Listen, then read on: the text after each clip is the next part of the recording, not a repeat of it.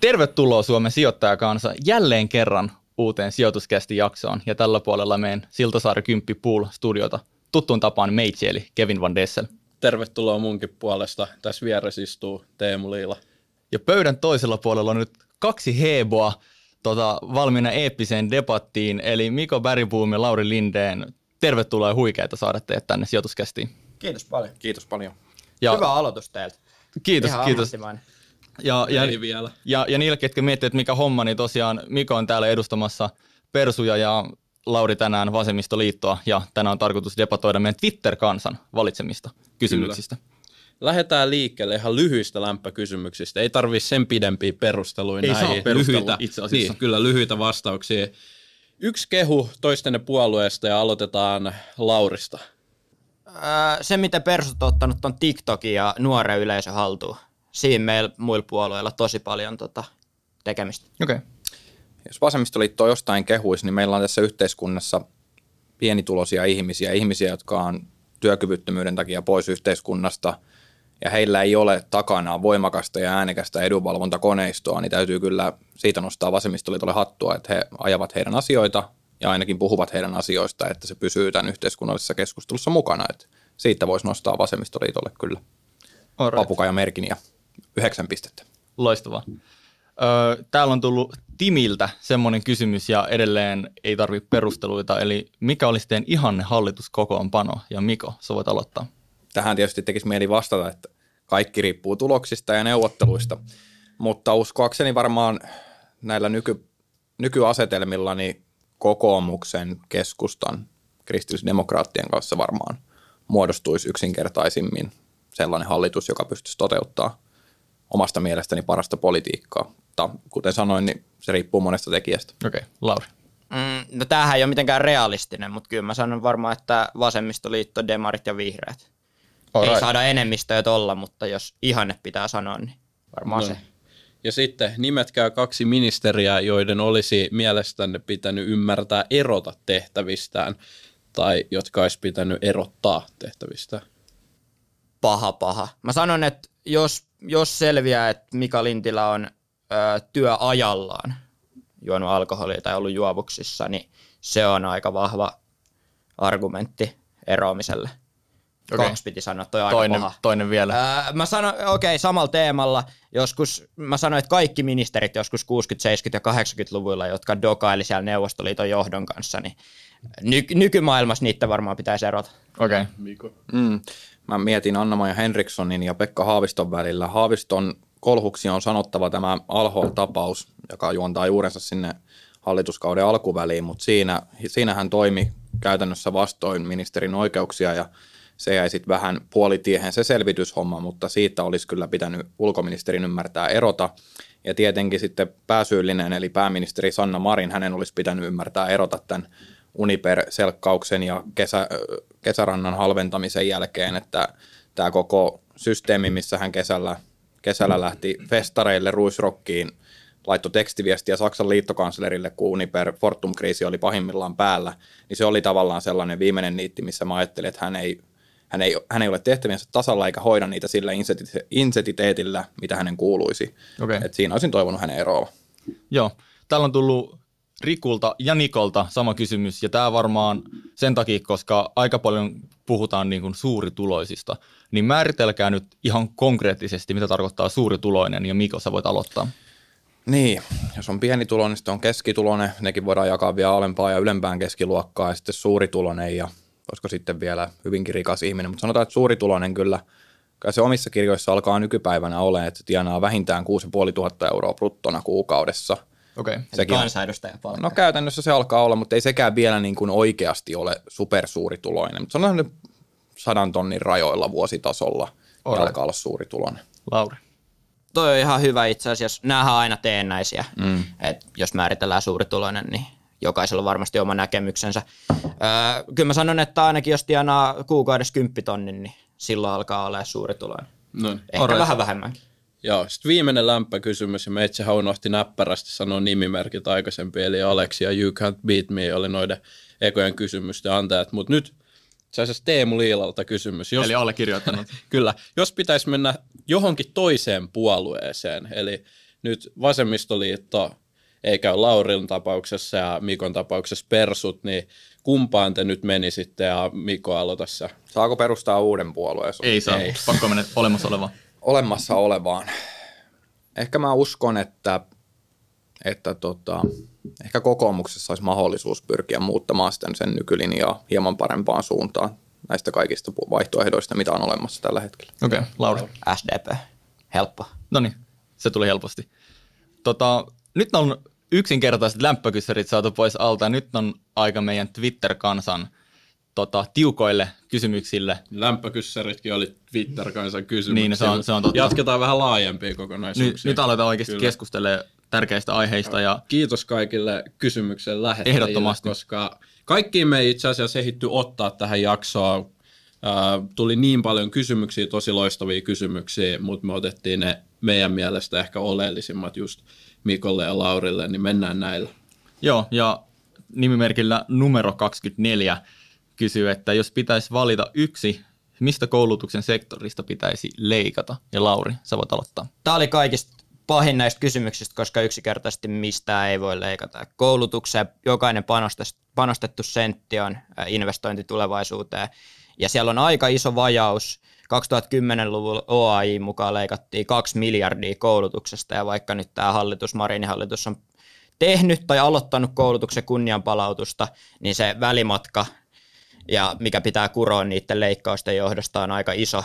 Mun on oikeasti aika mahdotonta sanoa, sanoa jotain yhtä koulutuksen alaa, mistä leikkaisi. Onko mun pakko sanoa? Sun, on, sun on pakko, koska nyt on kyse niinku priorisoinnista, ja jos lähdetään siitä, että nyt ei tässä tilanteessa riittäisi rahat kaikkiin asioihin, niin mistä olisi pakko karsia? Mm, no edelleen ottaisin jostain muuta kuin koulutuksesta, mutta ehkä, ehkä peruskoulu kuitenkin oleellisempana koulutuksen alana, enkä leikkaa seskaristakaan. Ehkä, ehkä sitten jostain, tota, kun on itse yliopistossa, niin jostain – tutkimusrahoituksesta mahdollisimman vähän, mutta on toikin ihan helvetin huono leikkauskohde kyllä. Mm, Okei. Okay. Miiko? Jos olisi pakko, niin peruisin tämän oppivelvollisuuden pidentämiseen, ja sehän kuuluu koulutuksen sektorille, eli ottaisin sen pois. Se ei ole niin tehokas kuin se voisi olla. Okei. Okay. Mit, mitä tota, sä oot Miiko mieltä tuosta Laurin leikkauskohteesta? Ja tutkimusrahoituksista. No, se on tietysti aika vaikea mennä sinne tutkimuspuolelle, kun en ole itse sen alan substanssiasiantuntija, mutta kyllä mä nyt näen, että sillä tutkimuksella kuitenkin on, sillä on myös kansantaloudellista merkitystä, sitä hyödyntää monet yritykset ja sillä tehdään ihan vaikuttavaa tutkimustyötä. Toki siellä aina välillä nousee esi- kaikenlaisia tutkimuskohteita, joissa sanotaan ne kohteet ja ne tutkimuksen aiheet on hieman mielenkiintoisia, mutta, mutta tota, pitäisin sitä trendiä kyllä huonona, jos me lähdetään tutkimuksen rahoituksesta leikkaamaan. Se on kuitenkin äärimmäisen tärkeä meidän kilpailukyvyn kannaltakin. Tähän... Sanon tuohon, että täysin samaa mieltä, että kyllähän meidän TKI-panostukset pitää olla sillä, sillä ö, tasolla, että me voidaan sitten niin kuin kilpailla myös muiden maiden kanssa. Ja koulutus on meille niin kuin Suomelle aina ollut vuosikymmeniä isoin vahvuus koko yhteiskunnassa. Eikö se ole heikentynyt aika paljon kuitenkin? PISA-tulokset on heikentynyt ja nämä koulutusleikkaukset vaikuttaa siihen. Jos koulutuksesta leikataan nytten, niin nehän tulokset näkyy sitten vasta niin kuin vuosien tai vuosikymmenten päästä. Ja käytännössä mikään puolue ei ole voi niin kuin pestä käsiään siitä, että kaikki puolueet on ollut leikkaamassa koulutuksesta viimeisen vuosikymmenen aikana. Ja nyt se alkaa näkyä. Kyllä meidän, olisin aika huolissaan näistä meidän niin kuin oppimisen tuloksista ja siitä, että miten ne vaikuttaa. Okei. Okay. Meillä on ilmainen korkeakoulutus ja me juteltiin Mikael Pentikäisen kanssa ja siinä jaksossa nousi sellainen kysymys, että pitäisikö korkeakoulujen maksaa, että opiskelijat ottaisivat koulutuksen en, enemmän tosissaan, niin mitä mieltä te olette tästä? Olen ehdottomasti maksuttoman koulutuksen kannattaja.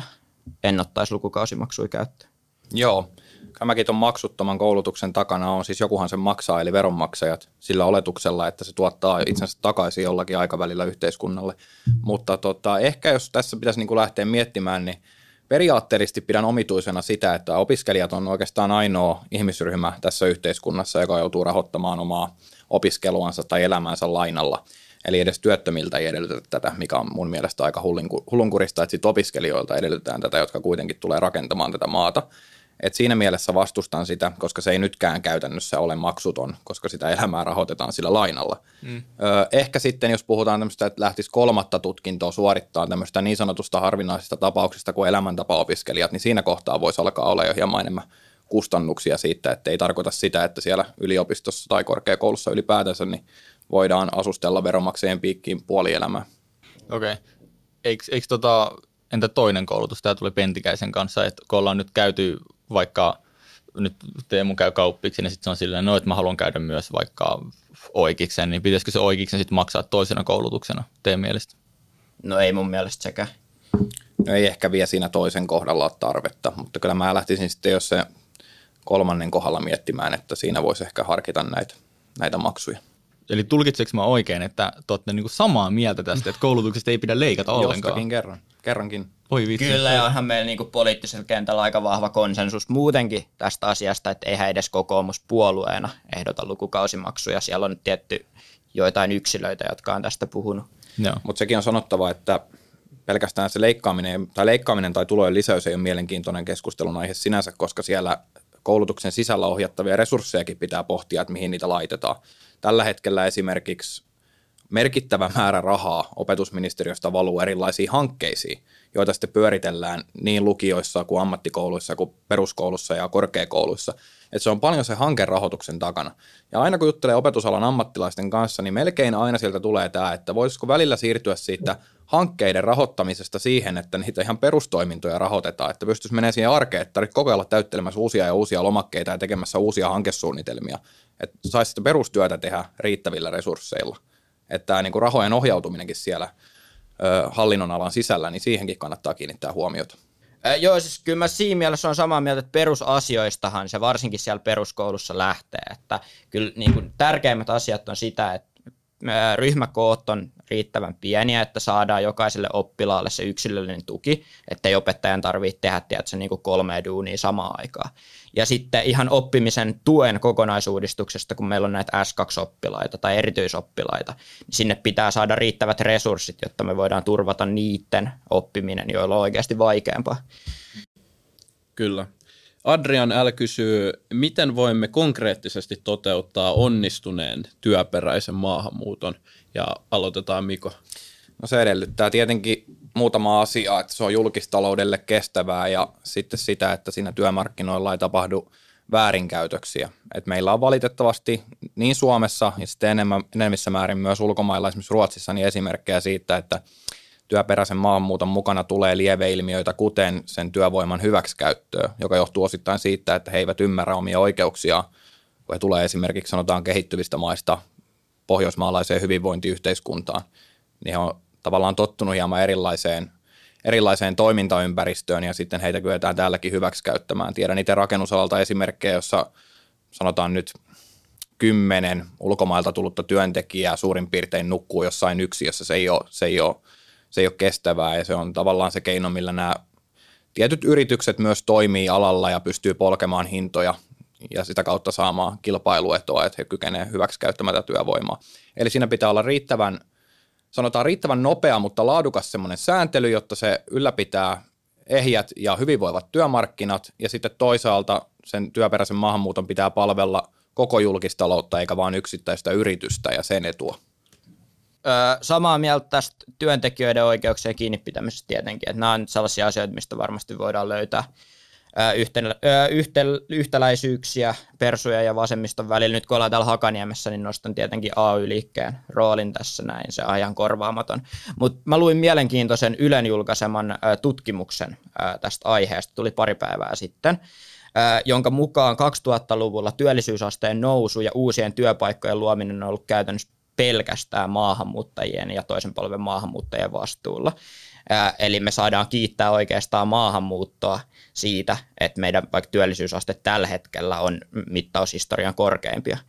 Ja tämä on tosi tärkeä avaus tähän keskusteluun, koska tämä on asia, mikä on pyörinyt vaalikeskusteluissa tosi paljon ja työperäisellä maahanmuutolla on myös aina negatiivinen klangi meidän yhteiskunnallisessa keskustelussa tällä hetkellä. Totta kai sillä on negatiivinen klangi, kun me nähdään, että mitä tietynlainen maahanmuutto aiheuttaa suomalaiselle yhteiskunnalle. Että riippumatta siitä, että ihan kiistatta heitä on myös työmarkkinoilla, mutta on myös tosiasia se, että esimerkiksi kolmansista maista tulevat ihmiset, heidän työllisyysasteensa on poikkeuksetta alempi kuin kantaväestöllä tai esimerkiksi Euroopasta muuttavilla työperäisillä maahanmuuttajilla. Ei siitä pääse mihinkään, se on tosiasia.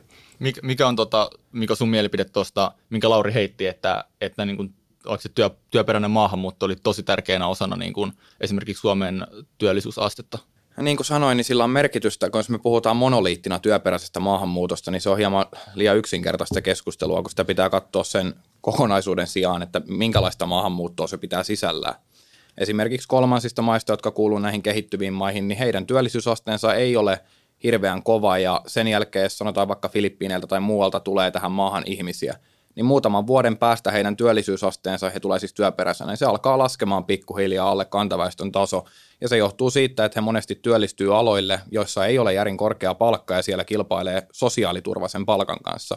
Niin totta kai hekin on fiksuja ihmisiä ja ymmärtää, että ei tässä työssäkäynnissä ole mitään järkeä. Että tavallaan hyvin korkean sosiaaliturvan valtio on kauhean vaikea yhteensovittaa halpatyövoiman kanssa yhteen. Se on nähty Ruotsissakin.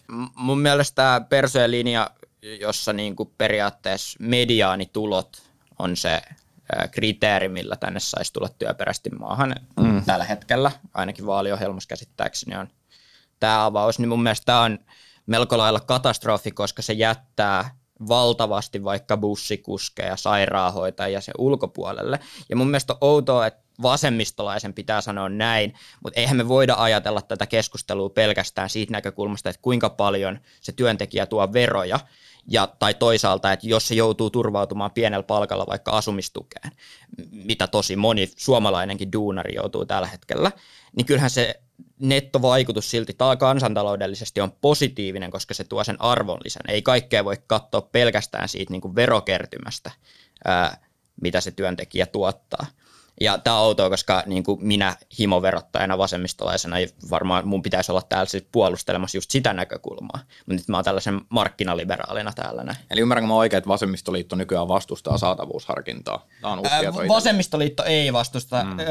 vasemmistoliitto käsittääkseni tällä hetkellä vastustaa saatavuusharkintaa. Mä itse on varovaisesti sen poistamisen kannalla. Eli mä oon vähän ehkä niin, Eli vasemmistoliitto kannattaa saatavuusharkinnan ylläpitoa, kyllä. Joo. Ja mä taas on varovaisesti vastustamassa sitä, mutta siinä on tosi tärkeää, että sitten nämä kontrollit, sääntely, työntekijöiden oikeuksista kiinni pitäminen, AY-liikkeen esimerkiksi joukkokanneoikeus, ää, tuodaan tähän palettiin mukaan, että niiltä väärinkäytöksiltä pystytään sitten torjumaan. Ruotsi oli ensimmäinen ja itse asiassa tietääkseni vielä ainoakin OECD-maa, joka poisti saatavuusharkinnan työmarkkinoilta.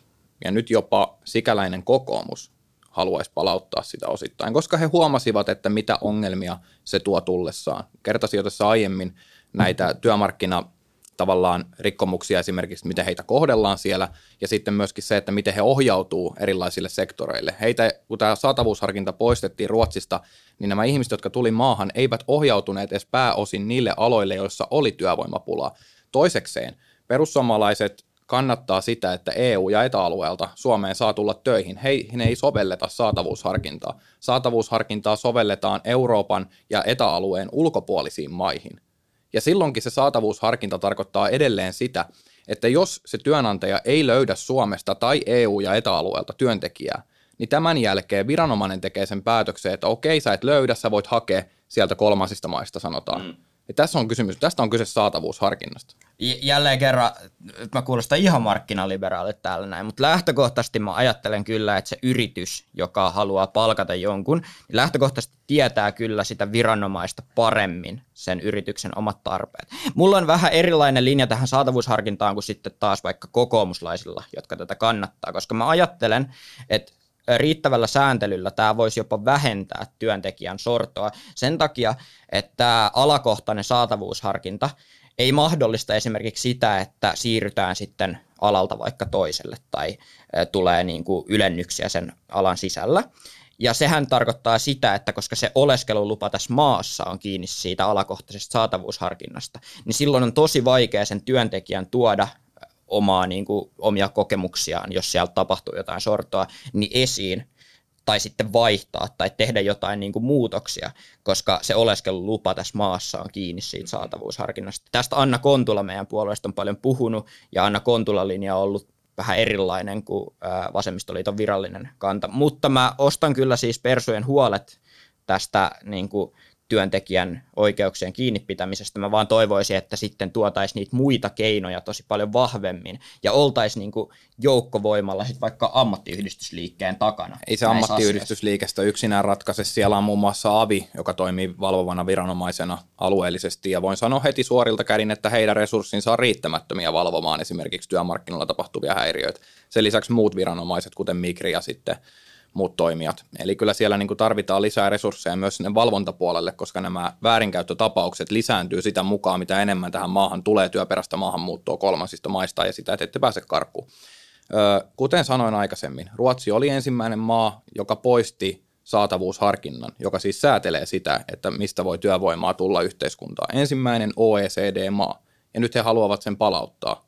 Että ei tämä perussuomalaisten linja ei millään tavalla – esimerkiksi yleiseurooppalaisessa trendissä tai yleiseurooppalaisessa kontekstissa niin millään tavalla poikkeuksellinen. Päinvastoin se on normaali siellä. Että ei, ei missään muussa EU-maassa käytännössä käydä tämän kaltaista keskustelua kuin Suomessa. Sitten jos puhutaan näistä huippuammattilaisista, niin ongelmana ei ole, ole saatavuusharkenta, vaan ongelmana on se, että suomalainen veroympäristö ei ole kauhean kannustava huippuosaajalle tulla tänne näin maksamaan pelkästään veroja. Se on, joo, se on totta, että nämä huippuammattilaiset, mistä aina puhutaan, niin niitä on hyvin rajallinen määrä. Sen takia mä haluaisin puhua myös siitä, että tänne Suomeen saa tulla tekemään töitä, vaikka ei olisi se huippuosaaja. Ajamaan sitä bussia vaikka. Se voi sitten kyyditä se bussikuski, se huippuosaajan sinne duuniin. Ja se voi kyyditä sen sairaanhoitajan sinne omaan duuniinsa. Sitten sairaanhoitaja hoitaa sen bussikuskin, kun bussikuskille tulee joku sairaus.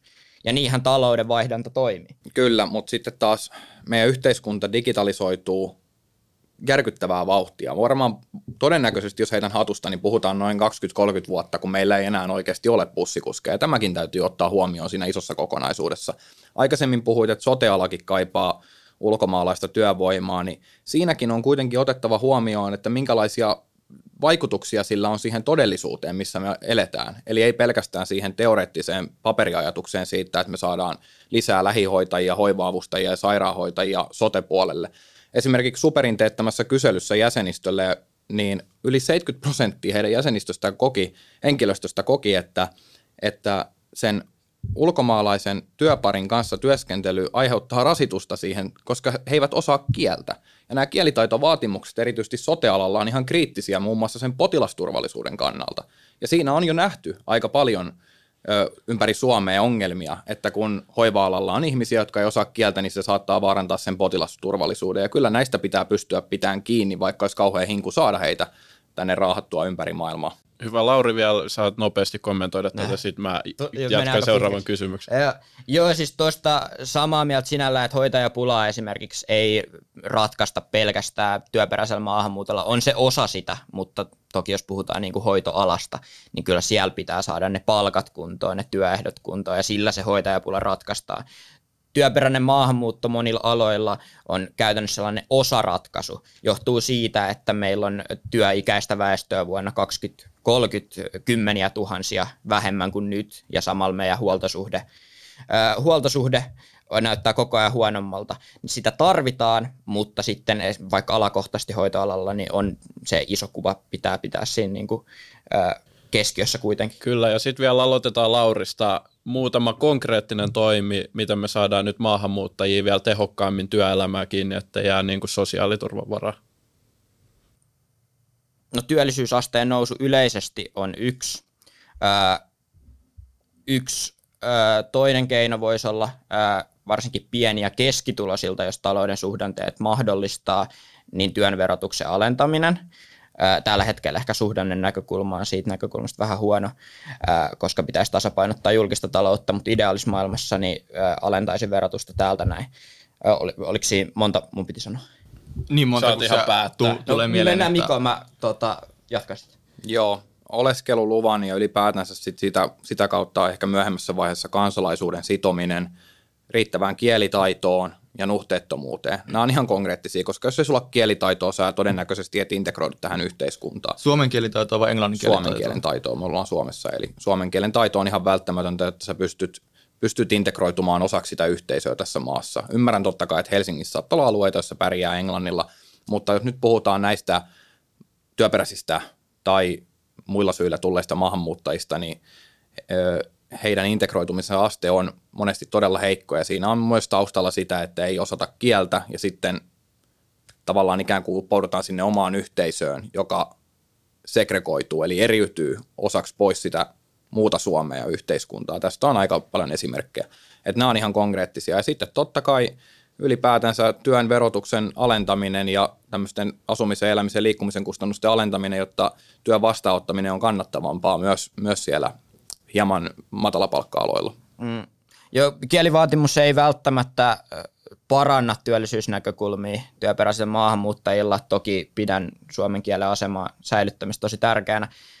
Yksi konkreettinen on maahanmuuttoviraston toiminta. Nyt on ollut paljon näitä uutisia. Oli tästä, oliko Filippiineiltä tullut hoitaja, joka oli siis tällainen niin kuin klassinen mallikansalainen, että hoiti meidän vanhuksia ja hoiti kaikki verot ja oli niin kuin kuuliainen, osasi useampaa kieltä, oppi suomen. Ja sitten maahanmuuttoviraston jollain käsittämättömällä päätöksellä se ei saanut enää säilytettyä se oleskelulupa ja se lähti menemään täältä näin. Eli nämä niin kuin prosessit täällä, kun tänne tulee maahan, niin näiden pitää olla selkeitä.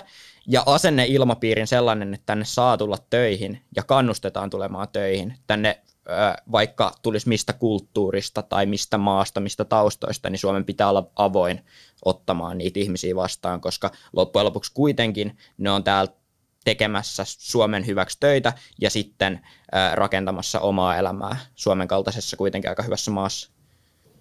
Joo.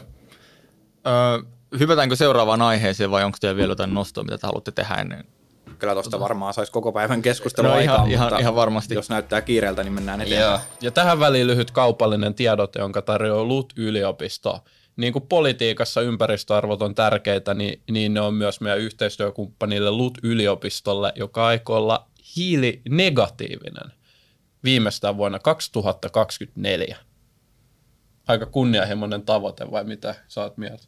Sanoiko se hiilinegatiivinen, ei hiilineutraali, vaan negatiivinen? Kyllä, negatiivinen, eli periaatteessa hiilinieluja on enemmän kuin mitä sä tuotat sitä hiilijalan jälkeen. Oho. Aika kova. On, kunnianhimo, kunnianhimoinen tavoite, mutta niin kuin Reksi Juhis sanoo, niin helpot tavoitteet ei aina ole Lutille ihan luontaisia. Mutta nyt hypätään itse jakson pariin. Sieltä on tullut Kallelta, miksi kannatat kautta vastustat pakkoruotsia? Ja Miko voidaan aloittaa vaikka susta. Vastustan pakkoruotsia, koska sille ei ole olemassa järjellisiä perusteita. Et meillä on niin kuin nyt tätä pakkoruotsia kokeiltu tässä aika lailla pitkän aikaa ja sen hyödyt ei kyllä mun mielestä ylitä sen kustannuksia.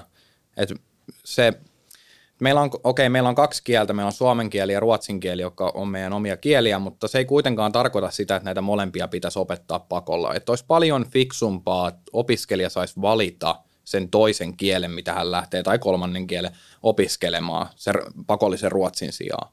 No sitten meillä on virkamiesruotsi, jota, no senkin hyödyt on vähän kyseenalaiset ja siitä ehkä parasta näyttöä antaa tällä hetkellä julkisuudessa meidän pääministeri Sanna Marin. Siitä ei pääse mihinkään, että tavallaan jos sä oot suorittanut virkamiesruotsin, sun pitäisi osata puhua ruotsia oikeasti aika hyvin, että sä kykenet toimimaan virkamiehenä. Mä en osaa puhua ruotsia, vaikka mä oon suorittanut virkamiesruotsin. Niin, sä oot suorittanut virkamiesruotsin, etkä osaa puhua ruotsia, ja tässä me tullaan just ytimeen, että mikä se hyöty siinä on. Okei, tämä on RKPn tahdosta, mutta myös mikä mun mielestä on pimeätä, niin se on myös muiden puolueiden, pois lukien perussuomalaisten tahdosta olemassa, vaikka suurimman osan puolueiden kannattajista enemmistö vastustaa pakkoruotsia.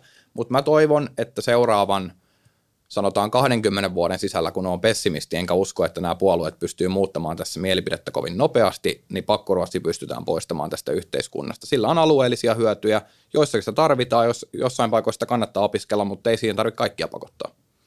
Jos mä en ihan väärässä ole, niin kyllähän perustuslaillinen peruste tavallaan on pakkoruotsissa siitä ole. näkökulmasta, että voidaanko me silloin, kun me ei enää tavallaan pakolla opeteta ruotsia – niin vaatia myöskään sitä, että ruotsinkielisten on saatava palveluita ruotsiksi Suomessa. Mun on vaikea nähdä yhtälöä, missä tavallaan ne, niin kuin se velvoite tarjota jokaiselle ruotsinkielistä palvelua pystyttäisiin takaamaan silloin, kun me ei edes niin kuin tavallaan kontrolloida sitä, että ruotsia opetetaan kouluissa. Mäkään en ole mikään pakkoruotsin suurin fani ja tällä hetkellä se tarkoittaa sitä, että kouluissa motivaatio opiskella ruotsia on monilla tosi pieni ja jotain niin kuin kannustavuutta siihen pitäisi saada. Onhan siitä tullut vähän sellainen niin kuin myyttinen pakkoruotsi, että Se on ketään ei oikein kiinnosta. Mutta kyllä mä sanoisin kuitenkin, että tässä maassa, missä meillä on kaksi kieltä ja velvollisuus tarjota kahdella kotimaisella kielellä niitä palveluita, niin mun on vaikea yhdistää sitä yhtälöä, missä me poistettaisiin pakkoruotsi. No eihän se pakkoruotsi, ei pakkoruotsin ylläpitäminen luo palveluita ruotsiksi. Eihän se luo sitä, kun me ollaan nähty esimerkkejä siitä, että virkamies ruotsin suorittamisen jälkeen moni ei osaa puhua ruotsia. Se ei synnytä itsessään palveluita, vaan riittävä ruotsin kielen taito, joka syntyy siitä tarpeesta puhua sitä ruotsin kieltä. Sehän pitäisikin sitoa niin, että niillä alueilla, eli käytännössä kunnissa, joissa on sanotaan merkittävä osuus väestöstä ruotsinkielisiä, niin siellä olisi se pakollinen toi niin, että et tarjotaan sitä palvelua ruotsiksi. Sen lisäksi tietenkin hyvinvointialueilla ja, ja sitten valtion, valtion virastoissa – mutta toi, että meillä on kaksi pakollista, meillä on kaksi kieltä, meillä on suomi ja ruotsi, niin edes eduskunnan kuulemien asiantuntijoiden, jos muistan oikein, tai voidaan tarkistaa, oliko sivistysvaliokunta, niin heidän kuulemien asiantuntijoiden mukaan tämä pakkoruotsi ei ole edellytys. Että se ei ole pakollinen, ei mikään perustuslaki pakota opettamaan ruotsia. Sillä ei ole perustuslaillisia perusteita. Var, varmaan tämä jos mä sain kiinni Lauri sun pointista, niin oli tavallaan tämä niinku ristiriita siinä, että jos perustuslain mukaan mä menen kauppaan, niin mun on oikeus saada ruotsiksi palvelua, mm. öö, niin jos me ei pakoteta ruotsin opetusta, niin tavallaan mistä me sitten saadaan se porukka, kuka tavallaan meillä ei semmoista niinku loogista systeemiä, mikä mahdollistaa sen, että meillä on aina niitä ruotsin osaajia. Niin, mun niin oli varmaan kysymys olisi ollut se, että onko perussuomalaiset, olisiko perussuomalaiset myös sitä mieltä, että tämä velvollisuus tarjota ruotsin kielellä palvelu Suomessa niin pitäisi poistaa myös, koska voisin kuvitella, että voisi mennä myös perussuomalaisten linjaan. Käytännössä pitäisi sitoa siihen alueelliseen tarpeeseen, että niissä kunnissa, joissa ruotsinkielisiä on merkittävä osuus väestöstä, niin siellä tarjottaisiin kieltä palvelua anteeksi ruotsin kielellä. Että eihän se pakkoruotsi edelleenkään luo niitä palveluita ja niitä asiakaspalvelijoita sinne virastoihin, kuntiin, hyvinvointialueisiin, vaan se aito tarve puhua ja aito halu puhua sitä kieltä. Suomen ruotsalaisethan tällä hetkellä puhuu ruotsia. Eivät he tarvitse siihen pakkoruotsia. Mm. Ja musta tuntuu, että toi saattaa olla myös meidän, niin kuin, ehkä meidän sukupolven isompi ongelma politiikassa myös, koska se ruotsin kieli ää, häipyy sen englannin kielen ää, niin kuin, ää, tasolta myös poliittisessa keskustelussa, että meidän pääministerin on käytännössä pakko osata vaikka englantia, kun se on tuolla kansainvälisissä pöydissä, mutta ruotsin kielen tarve silloin paljon pienempi ja sitten se näkyy, että meillä ei ollut mitään käsitystä siitä, että kuinka hyvin Sanna Marin puhuu ruotsia ennen kuin siltä kysyttiin ruotsiksi kysymys jossain kouluvaalitentissä. Se ei ole niinku käyttänyt sitä ruotsia neljän vuoden aikana käytännössä niinku ton näkyvämmin yhtään missä. Niin, kyllä.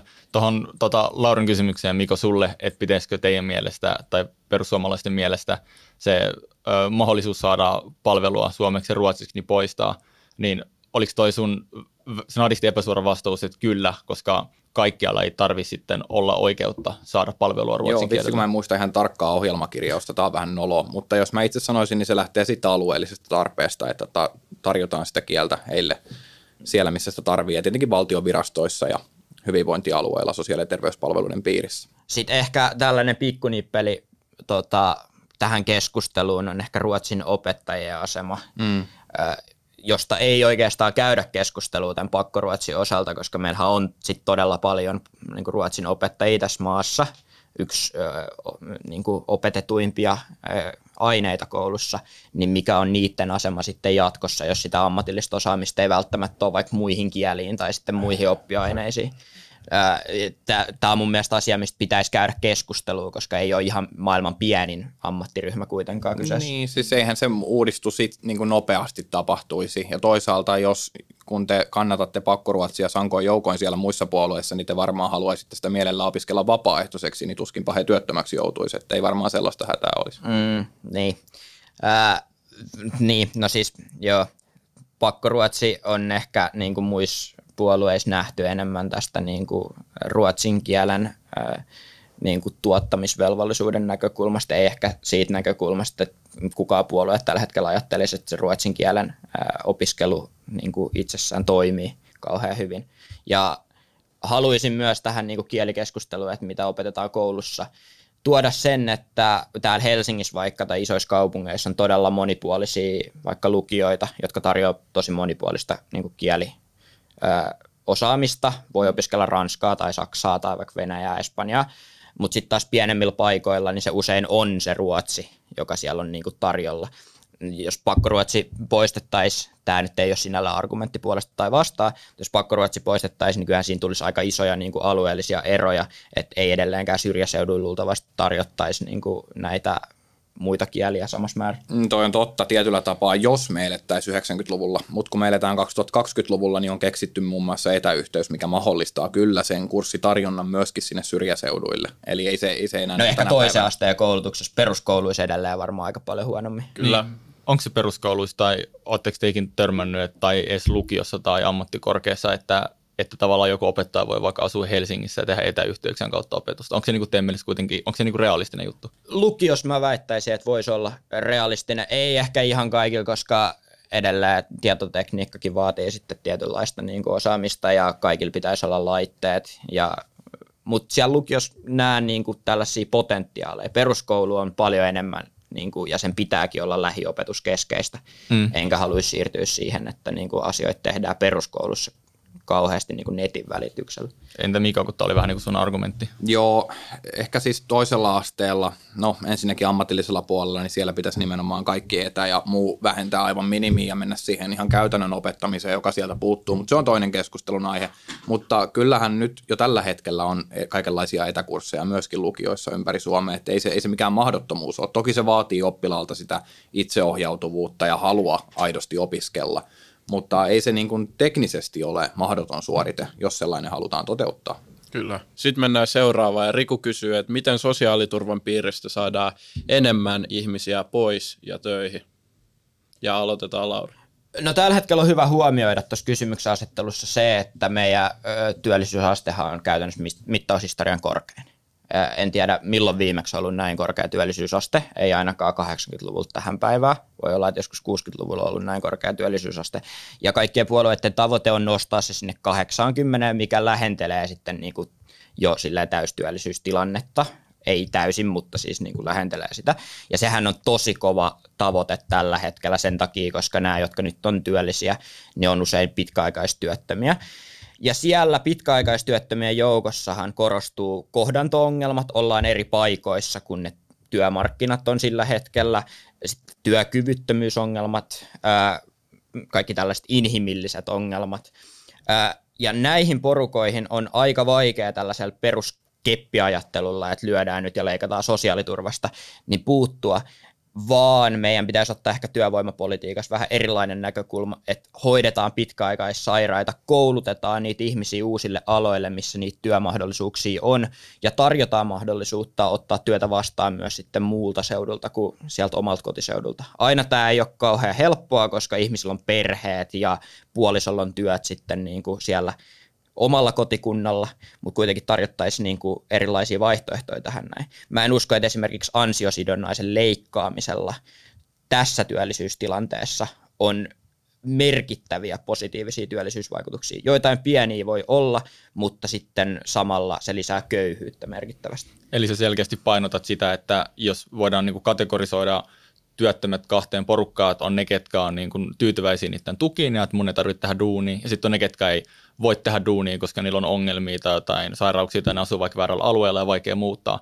niin se, tavallaan sun mielestä se vähän niin kuin pakkoryhmä on niin kuin se suurempi ryhmä mm. ja me ei voida käyttää skeppiä, niin, koska si- se niin, ei hyödytä niitä. Niin, no siis ehkä tässä niin kuin työllisyystilanteessa mä korostan näitä niin sanottuja pehmeitä keinoja näiden kovien keinojen sijaan, koska meidän työllisyystilanne on niin, niin kuin hyvä tällä hetkellä. Ja ne ryhmät on aika vaikeassa asemassa, ketkä vielä on työttöminä.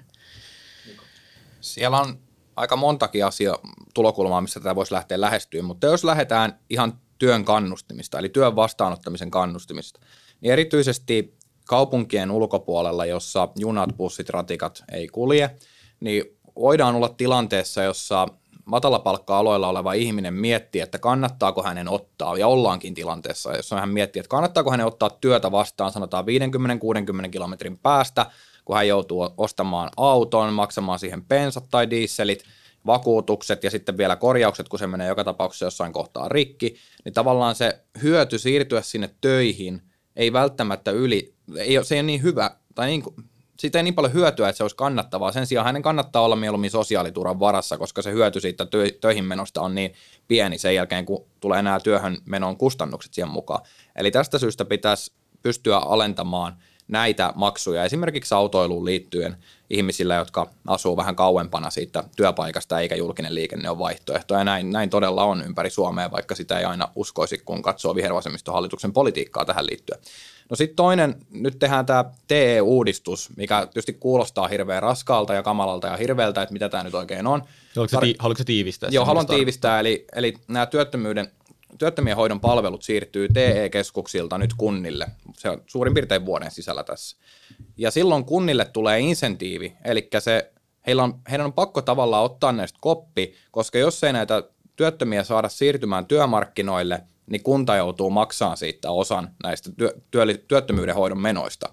Eli tällä hetkellä tämmöistä tavallaan hyötyä ei ole TE-keskuksilla, että siellä ne ihmisiä roikotetaan papereiden varassa ja pyörität tota ja ensi viikolla harjoitellaan vähän CVn-tekoa, kun pitäisi nostaa kissa pöydälle, että mikä on homman nimi, miksi olet töissä, ja sitten lähdetään selvittämään, että miten se ihminen saadaan töihin. Sitten on todettava, että sosiaaliturvan varassa on myös paljon ihmisiä, jotka eivät tule olemaan työ, työkykyisiä todennäköisesti enää ikinä, ja heitä pyöritetään vuodesta ja kuukaudesta toiseen luukulta toiselle, heidät pitäisi siirtää työkyvyttömyyseläkkeelle. Se on epäinhimillistä pyörittää ihmisiä luukulta toiselle, kun jopa nämä viranomaiset tunnistaa sen, että he eivät tule työllistymään todennäköisesti ikinä. Siellä on monia sairauksia taustalla. Ei siinä ole mitään järkeä, se on epäinhimillistä. Jos... Vaikuttaa, että täällä on molemmille enemmän porkkana kuin keppin menetelmä, ja mä oon yllättynyt, että täällä on noin paljon yhtäläisyyksiä. Voidaan mennä keppeihin. Mennään, mennään kohta keppeihin. Äh, siis joo, kyllähän meidän sosiaaliturvajärjestelmä on tullut tiensä päähän, että se on epäonnistunut. Äh, tällä hetkellä työttömiä aika menee siihen Kelan paperin pyöritykseen sen sijaan, että ihmiset tekis aktiivisesti jotain, vaikka hakisi töitä tai lähtisi miettimään yritysideaa. Ja kyllähän ratkaisuksi niin kuin mä näen suurimpana ratkaisuna kaikkiin näihin kannustiongelmiin perustulon, koska se kannustaa aina ottamaan työtä vastaan. Siinä ei ole sitä pelkoa, että nyt lähtee tuet, kun mä otan tätä työtä vastaan, josta mä saan vähän enemmän palkkaa kuin niitä tuki yhteensä. Perustulo kannustaa aina siihen, että se perusturva on siellä, eikä se lähde yhtään mihinkään, jos mä lähden vaikka yrittämään tai otan ton mm, niin kuin osa-aikatyön vastaan tuosta noin. Ja kun me tehdään sosiaaliturvauudistus, mahdollisesti seuraavalla hallituskaudella, viimeistään sitten sitä seuraavalla hallituskaudella, tällainen niin kuin sote-uudistuksen jälkeen isoin hallinnollinen uudistus, niin kyllä sen kulman pitäisi mun mielestä olla perustulo. Perustulossa on muutamia ongelmia. Ensinnäkin sen tason määrittely, että mikä on se teidän haluamanne taso sille perustulolle, koska jos ajatellaan, että se on vaikka se 500 euroa kuukaudessa – niin se on yhä edelleen täysin riittämätön. Sen pitää olla paljon se, korkeampi Juuri näin, jonka jälkeen, jos se on korkeampi kuin 500 euroa, niin tullaan tilanteeseen, missä ihmiset rupeaa säätämään omaa työllistymistään sen mukaan, että he, heidän ei tarvitse osallistua niin paljon työmarkkinoille, koska se perustulo ottaa se, antaa sen hyödyn, että ei kannata tehdä ihan niin paljon töitä. Niin no siis meidän nykyinen sosiaaliturvajärjestelmähän on tosi kallis ja tehoton. Tämä on se argumentti tavallaan perustuloa vastaan usein se, että meillä ei ole varaa siihen. Kyllä meillä on varaa siihen, jos meillä on varaa nykyiseen järjestelmään, joka ei toimi ja maksaa ihan hitosti. vasemmistoliiton perustulotaso on mun käsittääkseni ollut 800 euroa ainakin pari vuotta sitten oli. Luulen, että on pitänyt sen sama. Jokuhan ehdottelee jotain tonni 500 perustuloa. Muistaakseni jompikumpi kommunistipuolue taisi olla se on tietenkin liian korkea ja sitten tämä tason määrittely tulee sen jälkeen ja nämä kaikki yksityiskohdat, mitä siihen perustulojärjestelmään tulee, niin tulee sen jälkeen, kun sitä oikeasti aletaan valmistelemaan. Me tarvittaisiin vielä kattavampi perustulokokeilu seuraavalla hallituskaudella, jotta me saataisiin niin kuin hyviä vastauksia, että mitä se oikeasti tuottaa. Mikä, mikä on sun mielipide tuosta Mikon vasta-argumentista, että se ikään kuin passivoi sitten ihmisiä niin kuin pois työelämästä? Se, no ei se passivoi. Totta kai se passivoi. Ei se passivoi. Se kannustaa aina ottamaan työtä vastaan, koska se kannustaa aina tienaamaan lisää. Ei se perustulon taso tuu olemaan niin korkea, että elämä olisi mitenkään kivaa. Työttömien elämä tällä hetkellä ei ole kivaa, eikä se tule olemaan myöskään perustulon varassa eläminen niin kuin mitään luksusta. Se takaa sen, että ihmisillä on perustarpeet, eli niillä on asunto, katto pään päällä, ruokaa joka päivä, mutta se jää käytännössä siihen, niin kuin se jää nytkin. Ja perustulon taso tuskin tulisi olemaan niin kuin merkittävästi isompi, eikä tulisikaan varmasti olemaan merkittävästi isompi kuin kaikki tuet nytten. Se vaan yhdenmukaistaisi sen järjestelmän, että on se yksi lähde, jonka saa kaikki, sitten se verotetaan pois niiltä suurituloisemmilta tietenkin, mutta se kannustaa aina siihen niin kuin omaan aktiivisuuteen. Ei siihen, että sä täytät kymmenen paperia viikossa, etkä oikeasti hyödy siitä yhtään mitään. Ja tämä on siitä nerokas idea, että niin kuin yrittäjähenkiset ihmiset, niin tämähän kannustaa myös yrittämään. Miten, miten se kannustaa, kannustaa omaan aktiivisuuteen sen enempää kuin nykysysteemi, jossa jos tulee automaattisesti tilille. Eli me ollaan tilanteessa, jos me tulee 800 euron perustulo, sitten jos sulla ei vaikka sanotaan mitään merkittävästi lainoja, kuten asuntolainoja, autolainoja ynnä muita, asut vaikka yksi, niin jos sä oot ihan tyytyväinen sun elämään, niin eihän sun kannata tehdä ihan hirveän paljon enää duunia, kun siinä on pohjalla 800 euron perustulo ja siihen pikkusen töitä päälle, niin voi olla ihan rauhassa, kun ennen vanhaa susta joutunut olemaan koko ajan töissä. Että sä pystyt vähän niin kuin keventämään sitä sun elämää tämän uuden perustulomallin avulla. Mutta eihän sulla ole kivaa. Eihän sulla, sulla Mistä samalla... sä tiedät, mikä on kivaa? Vapaa-aika on monelle arvokasta. No onko työttömillä tällä hetkellä sun mielestä kivaa? Onko työttömien elämä liian helppoa sun En mä niin Mun mielestä ei ole, eikä se ole perustulon varassakaan. Se takaa ne elämän perustarpeet, mutta toisin kuin nykyinen järjestelmä, niin siinä ei ole pelkoa siitä, että se perusturva lähtee alta, jos Eli mä teen jotain. ymmärsinkö mä tämän Mikon pointin oikein, eli se on vähän niin kuin, jos sulla on sellainen työ, että se mahdollistaa, että sä teet vaikka kaksi tai kolme päivää viikossa töitä, niin silloin sä pidät sitä niin kuin isona riskinä, että tällaiset ihmiset käyttäisivät sitä Juuri hyväksi. näin, eli siinä on tavallaan kannustin sitten vähentää niitä työtunteja, koska pohjalla on se perustulo. Eli Onko se merkittävä määrä ihmisiä, ketkä kuuluu tähän kastiin? Olisiko se niin kuin ns. iso lovi sitten tähän niin kuin järjestelmään? vaikea sanoa oikeasti, mikä se vaikutukset on. Niin kuin, mä oon siinä mielessä hirveän liberaali kaikille kokeiluille, että kannattaahan aina kaikkea kokeilla ja varmasti tämä on myös pöydällä, kun sosiaaliturvauudistusta tehdään ja kun sitä nyt jo tehdään parlamentaarisesti kaikkien puolueiden kesken, mutta on kyllä todettava se, että käytännössä mikään suuri puolue ei tällä hetkellä aja perustuloa. Että sille ei ole nähty, nähty sellaisia hyötyjä kuin vasemmistoliitto antaa ymmärtää. Mutta sehän on mielenkiintoista, että markkinaliberaalit on meidän kanssa aika samaa mieltä tästä näin. Tässä vasemmistoliitto ja ehkä vihreät kohtaa, tällainen vasemmistolainen blokki kohtaa niin kuin oikeasti markkinaliberaalit tyypit, joita Suomessa on aika vähän, mutta vaikka liberaalipuolueen tämä kohtaa ihan täysin niiden tavoitteet. Myös osittain Elina Valtosen perustilimallin, joka on toki niin kuin luonteeltaan ja käytännöltään sitten luultavasti vähän erilainen, mutta tällainen niin kuin vastikkeettomuus saa kannustusta myös sieltä markkinaliberaalit siiveltä. Suomen politiikassa on vaan sellainen niin kuin kontrollihalu, jossa niin kuin ajatellaan, että työttömät on vähän sellaisia niin kuin ikäviä ja ne ei tee yhtään mitään ja niille pitää, niille pitää antaa keppiä, koska mm. ä, muuten ei tuu mitään aikaiseksi. Mutta kun sanot, että perustulo tavallaan poistaisi tämän sosiaaliturvan pirstaloitumisen, mikä tällä hetkellä on tietysti aito ongelma, enkä sitä kiistä, niin ei se 800 vielä riitä siihen, että kaikki muut sosiaalituen erilaiset lait otetaan pois. Se tarvitaan edelleen täydentäviä sosiaalitukia, mikä tekee siitä järjestelmästä osittain pirstaloituneen yhä edelleen. Niin, no se on sitten se tason määrityskysymys totta kai. Se on varmasti realismi, mitä Miko sanoi, että täysin niin kuin perustulomallista sosiaaliturvajärjestelmä, missä ei ole mitään muuta, niin tuskin koskaan nähdään.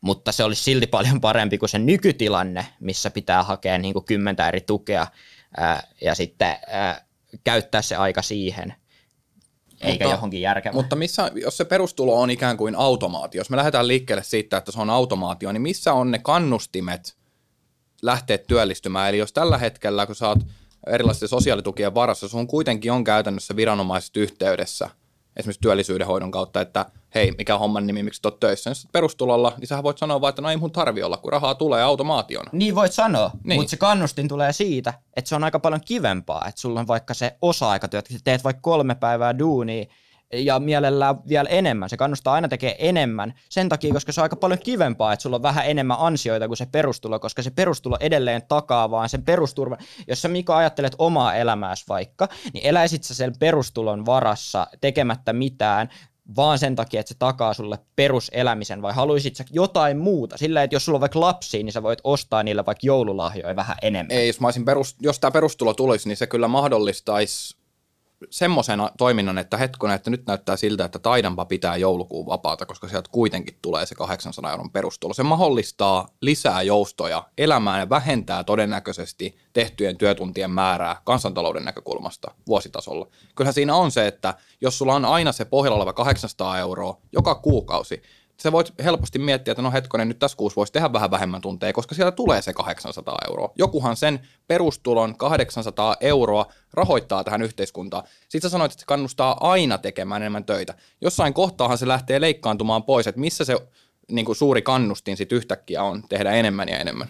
Mutta tota, jos nyt mä ollaan saamaan sun argumentista toivottavasti kiinni, niin koska selkeästi käyn hitaalla tässä, mutta tota, niin että varmaan se pääjuttu on, että niin kuin nykyisessä mallissa sitä enemmän sä teet duunia, niin periaatteessa vähemmän saat tukea, silleen se voi miettiä. Niin nytten sitä enemmän sä teet duunia, niin se, saa, se ei vaikuta sun tukeen mitenkään. Ja tämä on ehkä se niin kuin fundamentaalinen pääpointti yeah. siinä. Mun mielestä meidän fundamentaalinen ero on siinä, että me ajatellaan, tai ajatellaan ihan eri tavalla, että onko sosiaaliturvan varassa jotenkin helppo elää. Koska Mikon argumentista tulee sellainen niin kuin näkemys, että se perustulo tai nykyinen sosiaaliturvajärjestelmä on niin kiva, että sillä, niin kuin jengi jää elämään sillä. Eihän se mene niin, ei se ole kiva. Se Näin toi pidä paikkaansa, kun mä sanoin jo aikaisemmin, että meidän sosiaaliturvajärjestelmässä on merkittäviä ongelmia, että ei kannata valehdella. Mutta jos, ole, jos oletetaan, että perustulon taso olisi suunnilleen sama kuin nykyisen, nykyisten tukien kaikkinensa se taso, mitä työttömät saa, koska sitä samaa luokkaa se suunnilleen olisi, niin onko se kivaa, onko se helppoa? No eihän se ole. En mä, sanonut, en mä sanonut, että se on ja kivaa se... tai helppoa, mutta jos meillä on pohjalla oleva perustulo 800 euroa kuukaudessa, niin on elämäntilanteita, kuten nuorena, jolloin on aika, aika suuri kannustin sille, että no miksi minä ottaisin työtä vastaan, kun siellä on pohjalla se 800 euron perustulo, jolla kyllä pystyy pitämään hauskaa erityisesti semmoisessa elämäntilanteessa, missä vielä ei ole asuntolainaa, ei ole autolainaa, ei ole lapsia, ei ole kaikkea sitä järkyttävää kuukausikustannuksia, niin kyllä siinä on sille kannustin, että ei tarvitse ottaa niin paljon töitä vastaan kuin ehkä nykymallissa. Hienoa, me saatiin hyvä vääntö aikaan. Nyt saat ottaa vielä viimeiset konkreettiset, jos niitä vielä löytyy lisää, että miten me nyt saadaan ihmiset pois sosiaaliturvan piiristä. Joku muu, niin, tämä meni pelkkään perustelukeskusteluun, mutta nyt Kyllä. joku muu, jotkut muut viimeiset konkreettiset keinot vielä tähän ennen kuin hypätään seuraavaan. Haluaisi Mika aloittaa? Joo, asumisen, liikkumisen ja elämisen kustannuksia alaspäin, jotta tulee kannustin mennä sinne töihin. Aina pitää olla kannattavampaa mennä töihin kuin olla sosiaalitulon varassa. Ja toisekseen niitä työttömiä, erityisesti niitä pitkäaikaistyöttömiä, pitää pystyä kohtaamaan aidosti, eikä vaan sillä, että laitetaan sähköpostilla viestiä, että täytäpä tämmöinen CV-harjoitus tai osallistupa kuukauden päästä tämmöiseen koulutukseen. Se on ihan turhaa pelleilyä, että siellä pitää niin kuin siirtyä siihen todellisuuteen ja lähteä auttamaan näitä ihmisiä takaisin työmarkkinoille. Okei. Okay. Kyllä mä lähden siitä lisäkoulutuksesta, uudelleen koulutuksesta. Se on ehkä tärkein tämänhetkisessä työvoimapoliittisessa tilassa, missä äh, ihmisten osaaminen ja ne alat, missä on töitä, ei kohta. Ihmisiä pitää pystyä kouluttamaan myös vähän myöhemmällä ajalla. Okei, loistavaa. Tästähän tuli hyvää vääntöä. Ja hei, by the way, nyt live-kansa, niin meillä alkaa noin 15 minuutin, 10 minuutin päästä tota, teille chanssi kysyä kysymyksiä Laurilta Mikolta. Eli painakaa niitä tykkäysnappeja, jakakaa kaikille tämä, että saadaan tosi hyviä kyssäreitä vielä tuota loppuosioon.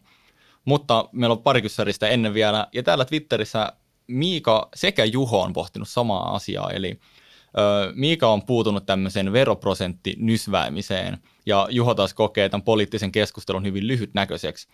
Ja musta tämä on hyvä tilanne, koska meillä on kaksi niin kuin, tosi nuorta kaveria täällä, niin hyvä suunnata katse vähän pidemmälle tulevaisuuteen, eli millaisena te näette Suomen vuonna 2050 ja ennen kaikkea miten sinne päästään.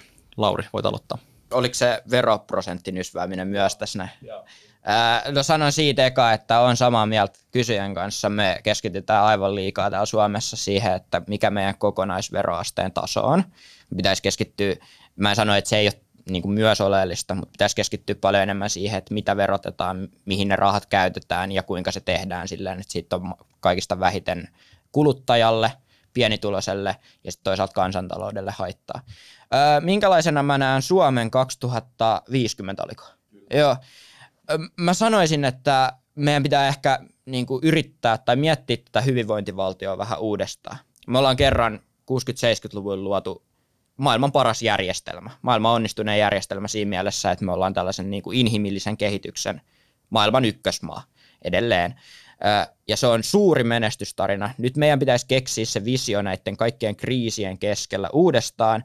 Ja ennen kaikkea, että miten me tehdään se hyvinvointivaltio ekologisesti kestävästi niin, että me ei kuormiteta meidän luonnonvaroja loppuun, myöskään täällä Suomessa. Ja se on ehkä se iso visio. Kyllä mä näen Suomen 2050 ekologisesti kestävänä, hiilineutraalina ehdottomasti siinä vaiheessa, tasa-arvoisempana ja maana, jossa on entistä paremmat mahdollisuudet menestyä lähtökohdista riippumatta, ihan sama mistä sä tuut tai mistä tulotasoista ja kaikilla on mahdollisuus tulla tänne ja onnistua elämässä. Se on ehkä sellainen iso visio. Yes. Joo. Sanoisin ihan alkuun, että se tavallaan, että miksi on, niin keskustelu on niin tämmöisissä lyhytaikaisissa sykleissä, niin sehän johtuu tästä meidän vaali, vaalijärjestelmästä. Neljän vuoden välein on vaalit, että kun vaalit on käyty, niin aloitetaan jo valmistautumaan uusiin vaaleihin, mikä synnyttää tämän. Mutta semmoista se demokratia on, että sen kanssa täytyy vaan elää. 2050, joo. Mä näkisin Suomen, että meillä on ensinnäkin sellainen energiasektori, joka on täysin omavarainen, eli ja se ei rakennu pelkästään sattumasähkön varaan, vaan se rakentuu pitkälti ydinvoimaan ja toivottavasti myös fuusioenergian varaan vuonna 2050, jos se ongelma on silloin ratkaistu, että se ollaan saatu kaupallistettua.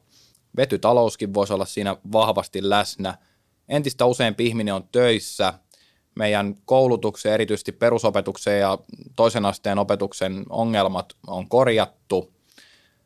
Meidän tavallaan alueiden eriytymisen ongelmat on estetty, koska olemme lopettaneet humanitaarisen maahanmuuton. Suomessa on päästy sopuun siitä perussuomalaisten johdolla, että kaikki puolueet on ymmärtänyt, että okei, tämä ei pelasta hyvinvointivaltiota, vaan se päinvastoin luo lisää ongelmia, joten lopetetaan se ja tästä saatiin sitten kompromissiaikaa, sanotaan 2030-luvulla. Ja meidän julkinen talous on tasapainossa. Se on ihan äärimmäisen tärkeää, jotta meillä on sitten myös 2050 vuonna edelleen hyvinvointivaltio. Tuosta humanitaarisen maahanmuuton lopettamisesta, niin se saattaa vaatia sitä, että perussuomalaiset on yli 50 prosentin puolue, koska siitä ei ole ihan hirveästi näkemyksissä kenelläkään muulla puolueella mm. mitään, mistä löydettäisiin yhtään yhteistä kulmaa. Joo, niin siis näin oli varmasti sun kaltaisia ihmisiä myös Tanska ja Ruotsi ja moni muu maa täynnä – vielä noin 15 vuotta sitten, mutta kummasti sielläkin on alettu löytämään yhteisiä säveliä tästä, että se humanitaarinen maahanmuutto ei ole mikään taikasieni ratkaisemaan hyvinvointivaltion perustavanlaatuisia ongelmia, että esimerkiksi Tanskassa niin Sanna Marinin sisarpuolueen johdolla niin otettu oikein tiukka linja tähän humanitaariseen maahanmuuttoon, ja tavoitteenahan siellä on nolla. Ja kyllä mä uskon, että Suomessakin siihen tilanteeseen tullaan ennemmin tai myöhemmin – mä vaan toivoisin, että oltaisiin pikkusen ennemmin, niin voidaan välttyä monilta ongelmilta, mitä se tuo mukanaan. Ennen, ennen kuin mennään syvemmin tuohon, että miten me päästään siihen teidän ihanne 2050 vuoteen, niin mua kiinnostaa tämä asetelma, että kun sanoit, että, että tavallaan kaikkien muiden puolueiden näkemys on erilainen kuin persujen tästä humanitaarisesta maahanmuutosta, niin äh, Lauri aloitassa vaikka, että minkä takia persut on tätä mieltä, tai ennen, ennemmin, minkä takia kaikki muut puolueet on niin eri mieltä persujen kanssa? No kaikki muut puolueet on sitoutunut jonkinnäköisiin kansainvälisiin sopimuksiin, mitkä me ollaan allekirjoitettu. Siitä mä oon samaa mieltä, että humanitaarinen maahanmuutto ei eh, ehkä ratkaise hyvinvointivaltion ongelmia, koska ei se ole sen tarkoitus. Sen tarkoitus on pelastaa niiden ihmisten elämä, jotka on eh, kaikkein eniten hädän alassa. Ja tämä on perustavanlaatuinen mun mielestä oikeusvaltion ja liberaalin yhteiskunnan perusominaisuus, että turvaa saa tulla aina hakemaan. Jos mietitään vaikka tilanne, missä meillä on tuossa Venäjällä hirmuhallinto, ja nyt on, ja siellä on joku toisin ajattelija, joka niin kuin on joutunut vankilaan sen takia, että ajattelee vastoin kuin Putinin hallinto ja sitten sillä ollaan tehty, tekemässä jotain kauheata, niin kuin lähettämässä Siperiaan tai vielä jotain pahempaa. Niin kyllä mä niin kuin ajattelen, että Suomi on se valtio, johon todellakin saa tulla hakea sen turvapaikan. Ja mä väitän, että ää, muiden puolueiden linja on samanlainen sen takia, koska ne jakaa tämän ajatuksen. Ja perussuomalaiset sitten taas ainoana ei jaa. Sitä, että miksei jaa, niin sit sen voi varmaan Mikko Mikko, Mikko saa varmaan vastata siihen täysin vasemmistoliiton tai vihreiden käsitystä maahanmu- humanitaarisesta maahanmuutosta. Ei todellakaan. Ei todella... on kyllä painopisteeroja, mutta meillä se on tietenkin ehdottomasti tiukin nykyisistä eduskuntapuolueista. Ja toi niin kuin ajatus siitä, että me voitaisiin toimia koko maailman sosiaalitoimistona, se on ehdottoman kaunis ajatus, että tänne voi tulla hakemaan turvaa joka puolelta maailmaa ja kaikkia toisinajattelijoita pitää auttaa mistä tahansa he ikinä tulevatkaan ja welcome refugees Suomeen vaan, että kyllä me maksetaan, mutta kun sillä on vaikutuksia meidän yhteiskuntaan, niin sosiaalisia vaikutuksia kuin sitten julkistaloudellisia vaikutuksia – ja se on kiistaton tosiasia, ja sitä te ette pääse karkuun, vaikka te puhuisitte kuinka kauniisti venäläisistä toisinajattelijoista.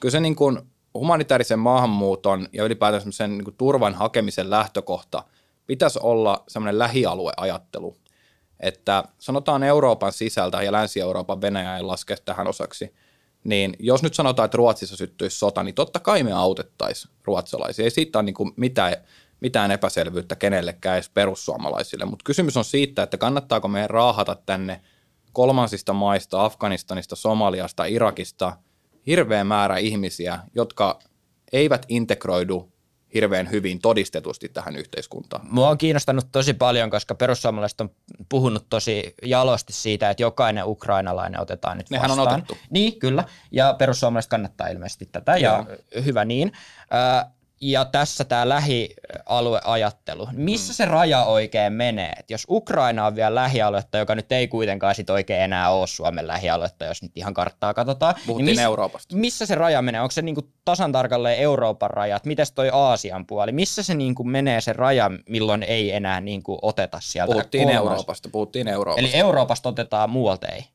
Siis Minkä takia meidän pitäisi ottaa, sanotaan nyt vaikka Somaliasta ihmisiä? Miksi heidän lähialueella olevat valtiot eivät tee sitä tehtävää? Öö, kyllähän esimerkiksi arabimaailmassa Syyrian sodan pakolaiset, niin aivan niin kuin valtava enemmistö on siellä lähialueella. No, minkä takia Se meidän pieni vähemmistö, heitä?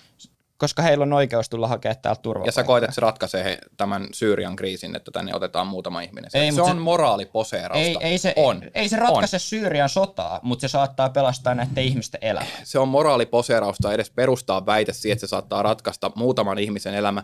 Sillä kun me otetaan yksi ihminen tänne turvapaikan hakijana, niin sillä rahalla me voitaisiin auttaa siellä esimerkiksi pakolaisleireillä niin noin 30 ihmistä – en myös... Nämä, re, nämä on raja, meillä on rajalliset resurssit. Kysymys on rajallisista resursseista. On päätös siitä, autetaanko me ihmisiä siellä lähialueilla niillä kriisipesäkkeillä vai tuodaanko me tänne, sanotaan, yksi kolmaskymmenes osa näistä ihmisistä. Tai Nämä sit, Tai sitten on päätös tehdä niin kuin Suomi tekee nytkin, eli tehdään vähän molempia. Eihän mikään Euroopan maa siis kategorisesti ö, ole täysin sulkenut käsittääkseni rajojaan siis niin kuin, että olisi täysin suljetut rajat, mutta kyllähän me siitä huolimatta autetaan ihmisiä lähialueilla. Tähän konseptiin sujuu mun mielestä aika huonosti vaikka kehitysyhteistyömäärärahojen leikkaukset, mm. koska sehän on juuri sitä, että niin kuin, tuotetaan siellä niin kuin lähialueilla jotain inhimillistä kehitystä tai autetaan sodan uhreja. Otetaan molemmilta vielä lyhyet kommentit, sitten pitää mennä viimeiseen kysymykseen. Joo, se kehitysyhteistyön mä en johda puoluetta, mutta mä uskaltaisin sulle väittää, että jos me tehtäisiin diili, kun tästä rupesit puhumaan, että lopetetaan kokonaan humanitaarinen maahanmuutto, mutta siirretään ne käytettävät varat, mitä siitä on mennyt, niin esimerkiksi näille UNHCR ylläpitämille pakolaisleireille, niin tästä varmaan saataisiin diili aikaan. Ihan kiistatta, en, en yhtään epäile, mutta te ette ole valmiita siihen. Te haluatte käyttää sekä kehitysapuun että humanitaariseen maahanmuuttoon. Ja siitä on vaikutuksia suomalaiseen yhteiskuntaan, sä tiedät sen itsekin, ja teidän aiheuttamallanne politiikalla Suomessa segregaatio eli eriytyminen tulee lisääntymään. Mm, näihin kaikkiin puututaan hyvällä integraatiolla. Mä en syytä yksilöitä, en syytä mistään tietystä maasta tulevia ihmisiä kategorisesti yhtään mistään. En mäkään syytän yksittäistä ihmistä mistään. Just näin. Mä sanon järjestelmäongelma. Mutta mä näen vähän eri tavalla. Kyllä mä näen edelleen humanitaarisen maahanmuuton ihan suomalaisen yhteiskunnan perusominaisuutena, että tänne saa tulla hakemaan turvapaikkaa totta kai. Mä näen myös kehitysyhteistyön todella tärkeänä. Nämä on rahojen priorisointia kyllä, mutta me voidaan priorisoida, priorisoida näiden kahden välin sijasta jostain muualta. No, nyt niin, nimenomaan jostain muualta. Seuraava. Eli Taisto kysyy, kannattaako Suomen edistää kunnianhimoista ilmastopolitiikkaa ai, ja sitten siihen perustelut vielä, et, tai jatkoa, että mitkä on ne vihreän siirtymän taloudelliset mahdollisuudet, eli mitä positiivista se tuo mukana? Vihreän siirtymän taloudelliset mahdollisuudet on valtavat. Tässä oli, taisi olla viime viikolla, oliko Hesarissa teknologiateollisuus ja kaikki näitä isoja elinkeinoelämän työnantajajärjestöjä, jotka puhu siitä, että ää, vihreä siirtymähän ei ole, niin kuin, ei puhuta miljardeista, ei kohta edes kymmenistä miljardeista, vaan se potentiaali on satoja miljardeja. Siis aivan valtava asia. Meillä on käynnissä tällainen, varsinkin nyt Venäjän aloittama hyökkäyssodan takia, vahvistunut tämä trendi tällaisesta teollisuuden uusjaosta. Vihreä siirtymä on maailman suurimpia megatrendejä tällä hetkellä koko meidän elinkeinoelämä, yritysmaailma on sitoutunut tähän vihreäseen siirtymään ja näihin kunnianhimoisiin hiilineutraalisuustavoitteisiin. No, jos sä kysyt elinkeinoelämä keskusliitosta vaikka, niin kyllähän siellä on, siellä on erikseen tällainen vihreän siirtymän osasto, joka on juuri perustettu.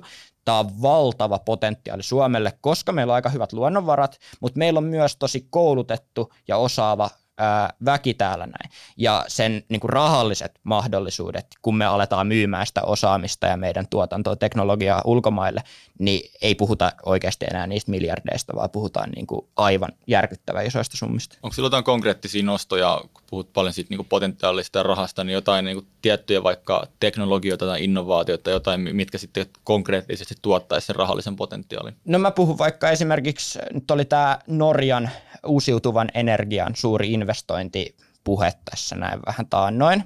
Puhutaan miljardien yrityksestä, joka sijoitettaisiin tänne Suomeen, koska täällä on aika otollinen innovaatio ja investointiympäristö. Suomen investoinnithan on itse asiassa poikkeuksellisen korkeita tällä hetkellä. Ja se myös luo aivan uusia työpaikkoja, nämä uusiutuvan energian tuotantolaitokset.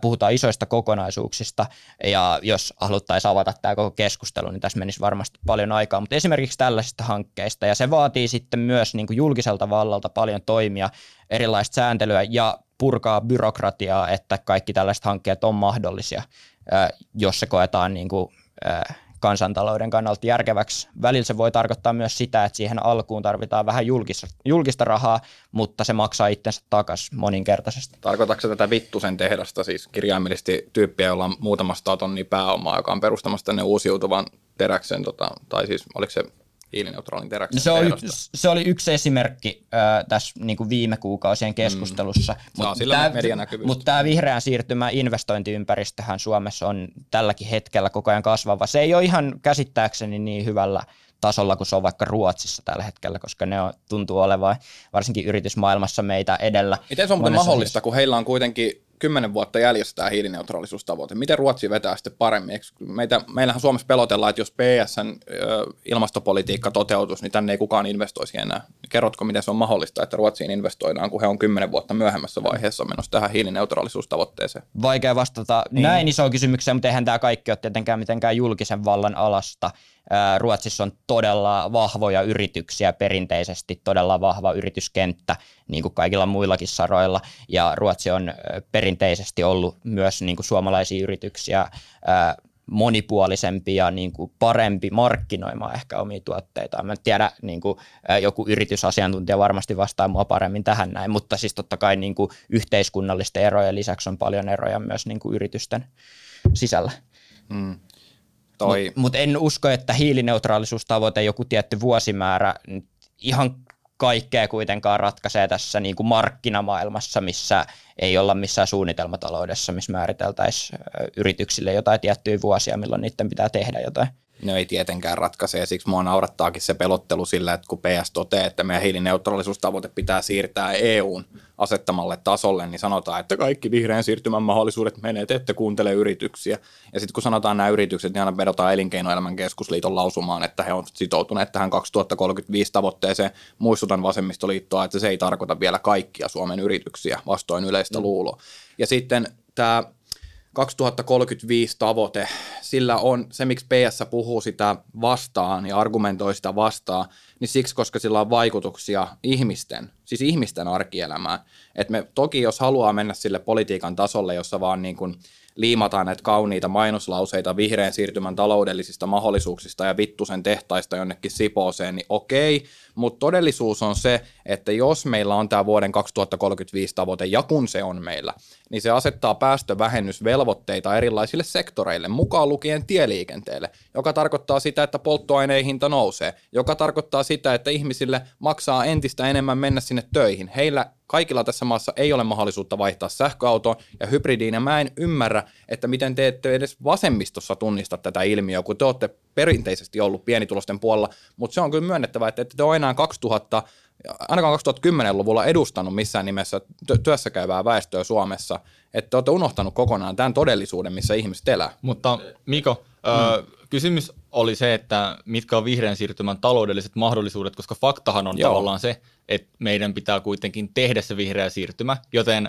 sen sijaan, että tavallaan mietitään sen huonoja puolia ja valitetaan siitä, niin eikö se ole parempi hyväksyä se ja miettiä, että miten Suomi voi sitten niin kuin kukoistaa tämän siirtymän aikana, niin mitä taloudellisia mahdollisuuksia se? No, sillä on mahdollisuuksia, totta kai sillä on mahdollisuuksia, mutta kun mä vastustan sellaista poliittista keskustelua, jossa minä poliitikkona menen sanomaan, että sillä on tällaisia taloudellisia mahdollisuuksia, kun kysymys on siitä, että yrityksillä on toimintaympäristö kunnossa, jotta he voi toteuttaa sitä omaa liiketoimintaansa menestyksekkäästi sekä vientimarkkinoilla että sisämarkkinoilla.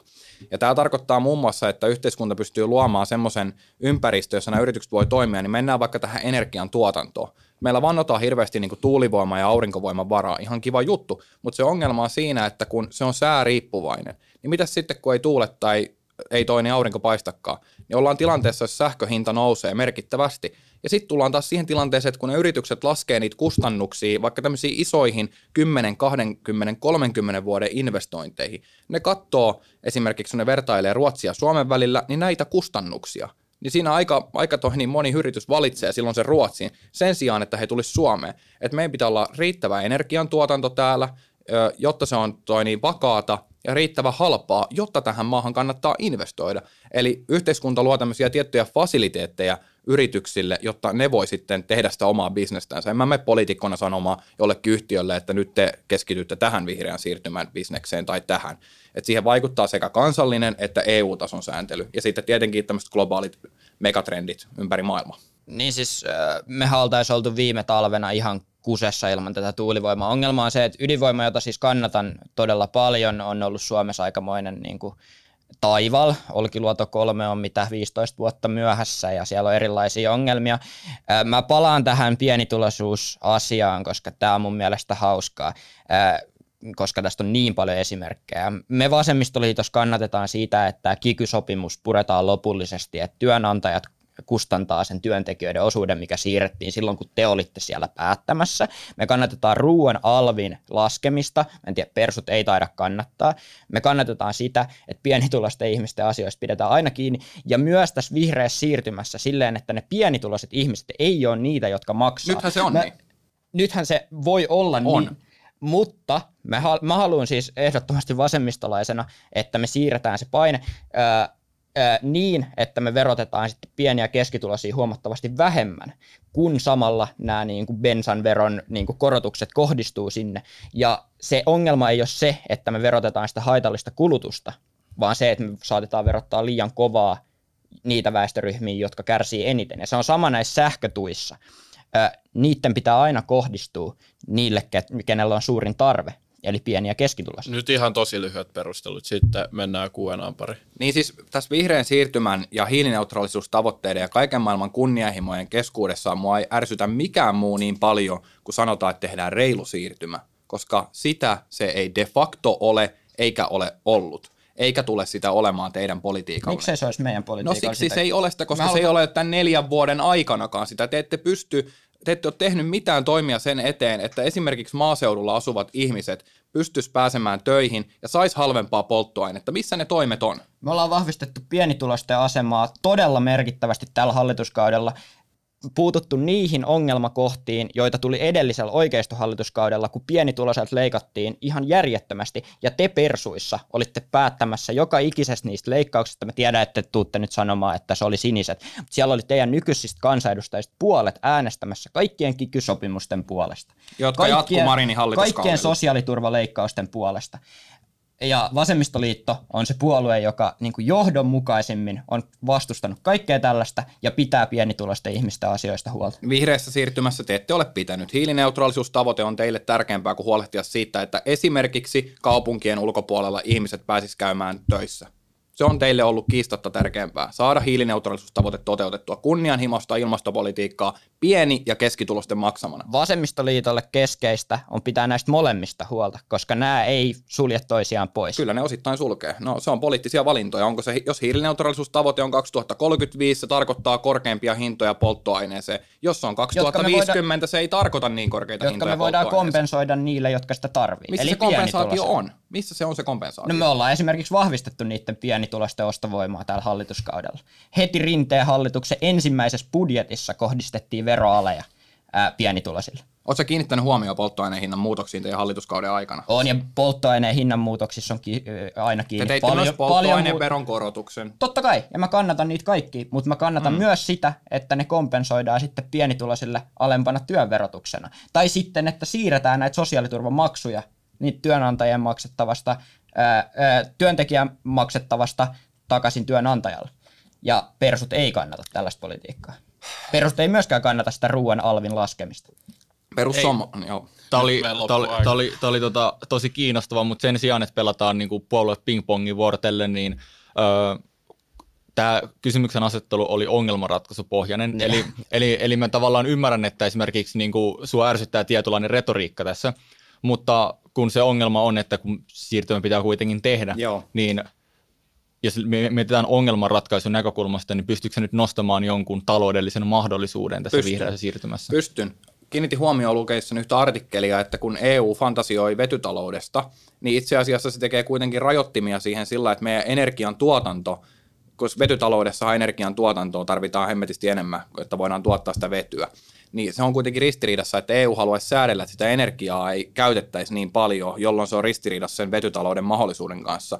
Eli tämmöiset mahdollisuudet pitää sääntelystä pois, niin kuin, luoda semmoinen sääntelyympäristö, jossa se mahdollistetaan se vetytalouden syntyminen myöskin Eurooppaan. Toisekseen kannatan lämpimästi lisäydinvoiman rakentamista sekä fuusioenergiaan ja sen tutkimukseen panostamista. Fuusioenergiassa erityisesti on kriittistä huomioida se, että sen kanssa ja sen tutkimuksen kanssa kilpailee myös Kiina, eli Euroopan ja erityisesti länsimaiden pitää olla siinä junassa ennen Kiinaa, jotta me saadaan se fuusioenergian mahdollinen tulevaisuus käyttöön. Puhdasta energiaa ja järjettömän määrät energiaa halvalla teoreettisesti, mutta se on vielä vuosien päässä edessä, mutta on edessä kuitenkin. Kiitos. Ja tähän väliin lyhyt kaupallinen tiedot, jonka tarjoaa Sorter. Moni miettii, että mikä olisi se paras välittäjä just itselle – ja minkä kautta voisi ostaa esimerkiksi kryptoja, mutta meillä on ratkaisu, nimittäin Sorter on luonut tällaisen välittäjävertailun niin perinteisille pankeille kuin kryptovälittäjille, joten käykää katsoa sorter.fi ja käykää tekemään teidän osakepoiminnat parhaan välittäjän kautta. Kyllä, ottakaa haltuun ja hypätään nyt takaisin itse jakson pariin. TikTok Live-osuus alkaa nytten. Täällä on Lauri ja Miko valmiina vastaamaan meidän TikTok Live kanssa kiperin kysymyksiin ja tota, hyvä vääntö on tullut jo ja katsotaan saadaanko lisää. Ja katsotaan, että mitä täältä tulee. No tämä on tosi hyvä. Miksi minun korkeakouluopiskelijana pitäisi äänestää juuri teitä? Lauri, voit aloittaa. Öö, mä en tiedä korkeakouluopiskelijana luultavasti sen takia, että mun kantava teema mun vaalikampanjassa on koulutus ja totta kai mulle lähellä sydäntä tällä hetkellä – sen takia, koska itse opiskelen yliopistossa ja kaikki opiskelijoiden mielenterveysongelmat, opiskelijoiden rahallinen tilanne on tosi tärkeitä niin teemoja mulle. Ja varmaan sitä kautta, mutta toki kannustaisin niin kuin ihan niin kuin asemasta riippumatta äänestämään tyyppiä ja puoluetta, kenen niin kuin, teemat sä näet niin kuin omanas ja itse asiassa lähimpänä. Alright. Miko, miksi korkeakouluopiskelijana sinua pitäisi äänestää? No, jos arvot ja näkemykset kohtaa allekirjoittaneen kanssa, niin silloin kannattaa tietenkin äänestää joko minua tai sitten muita perussuomalaisia. Te ehkä tota, kannattaa muistaa se, että kukaan meistä ei ole tai harvoin on yhdessä elämäntilanteessa koko loppuelämäänsä, eli perussuomalaisten ajamat tavoitteet ja nämä niin tulee näkymään myös sen korkeakouluopiskelijan tulevaisuudessa – sitten korkeakouluopintojen jälkeen, kun menee työelämään. Että tämä on niin tämmöinen ehkä isompi kysymys. Jos ei ajattele vain sitä yksittäistä korkeakoulujaksoa, kun opiskelee siellä ja sen perusteella tee äänestyspäätöstä, niin sitten kannattaa äänestää meitä. Mutta toki me halutaan myöskin turvata resurssit, että korkeakouluissa se perusopetuksen taso on riittävän voima, vahvaa, ja sitten nämä opintotuen tulorajat, niin ei perussuomalaisilla kyllä hirveästi kannatusta siihen löydy. Se löytyy enemmän tuolta vasemmalta sitten. Hyvä. Sitten, Kannatatteko opintotuen korotuksia? Me kannatetaan 100 euron tasokorotuksia. Joo, mä huomasin, että te kannatatte kaikkia tasokorotuksia ja jokaista ikistä korotusta, mitä vaan on mahdollista luvata ennen vaaleja, mutta allekirjoittaneella ei riitä ihan niin paljon pokkaa heittää näitä vappusatasia joka suuntaan ennen vaaleja. Okei. Okay. Sitten oli MP huumeiden käyttöhuoneet. Aloita se, Miko. No, nykylainsäädäntö ei taida mahdollistaa niitä, enkä mä näe niitä ylipäätänsä ratkaisuna. Ö, isompi ongelma on se, että meidän päihdepalvelut sosiaali- ja terveyspuolella on tällä hetkellä täysin aliresurssoitu ja siellä ei ole riittävästi henkilöstöä. Ja sitten ylipäätänsä päihdepuolen ennaltaehkäisevät palvelut, niin sielläkin on aivan liian vähän sitä henkilöstöä. Eli se käyttöhuone hoitaa ongelmaa sen sijaan, että hoidettaisiin jo ennalta sen ongelman syntymistä. Tämä on se iso ongelma. Hyvä. Sitten Lauria, pidetään muuten vastaukset tässä lyhyin. Miko sanoi hyvin, ne huumeiden käyttöhuoneet tosiaan ratkaisee sitä ongelmaa. Se ei tarkoita, että se ratkaisisi sitä niin kuin koko kokonaisuutta, mutta todellakin tarvitaan huumeiden käyttöhuoneet, koska tällä hetkellä meidän huumeiden käyttöhuoneita on meidän yleiset kirjastot ja vessat ja yleiset tilat ylipäätänsä, ja sehän ei ole mitenkään kestävää se huumeiden käyttö, koska se ei lopu sillä, että se on kielletty. Siellä julkisissa tiloissa, niin se ei kukaan sitä lopeta sen takia. Ää, niin nyt se tapahtuu niin kuin tosi epäterveissä tiloissa ja tapahtuu silleen, että se aiheuttaa turhia huume, huumekuolemia ja tarvitaan ehdottomasti lisää inhimillisyyttä meidän päihde, päihdepolitiikkaan. Joo. Sitten pitäisikö autoista polttoainevero poistaa? Ei, ei pitäisi. No niin, se oli lyhyt. Miko. No polttoaineen hinnasta niin verot, siinä on useita erilaisia verolajeja, mutta kyllä sitä alentaa pitää, mutta sen kokonaan poistaminen, se on tunnistettava, että se ei ole realismia. Ja toisaalta myös paljon puhuttu EU säätelee polttoaineille minimiverotasot, eli sitä ei edes käytännössä Suomi voisi kokonaan poistaa, vaikka niin kuin semmoinen poliittinen tahto siihen olisi. EU asettaa minimitasot polttoaineen hinnan verottamiselle. Joo. Ö, mielipiteenne YEL-uudistuksesta, joka tapahtui tuossa, en tiedä kuinka monta kuukautta siitä on. Ja Miko, voit aloittaa. Joo, no siis siinähän ajatus on kaunis, mutta se mitä mä pelkäsin siinä toteutuvan, niin ei kuitenkaan mennyt ilmeisesti ihan niin pahaksi, että kuitenkin se yrittäjä saa, saa nyt edelleen määritellä sen maksamansa YEL-tason, mutta siinä on sitten jotain tämmöisiä kannustimia sille, että korjattaisiin vähän ylöspäin sitä. En ihan perehtynyt, pakko kyllä seurata, että mitä vaikutuksia sillä tulee olemaan, mutta onneksi se riittävän kova paine, mitä yrittäjiltä tuli siinä uudistuksen lainsäädäntöprosessin aikana, niin se korjasi niitä pahimpia ongelmia, mitä siellä oli. Okei. Okay. Joo, samaa mieltä Lauri. noista pahimpia ongelmien korjaamisesta, koska tilannehan on ollut tähän asti aika niin kuin kriittinen ja tähän ei ole poliittisesti. Myös voi vähän kritisoida omaa puoluetta tässä näin, ei olla otettu tarpeeksi isosti kantaa. Saa nähdä, nyt varmaan niin kuin odotetaan tuloksia ehkä seuraavankin hallituskauden ajan ja sitten osataan sanoa tarkemmin, että niin kuin mitkä on vaikutukset, mutta näyttää siltä, että pystytään puuttumaan isoimpiin ongelmiin. Okei. Okay. Sitten mielipide translaista ja Lauri aloita.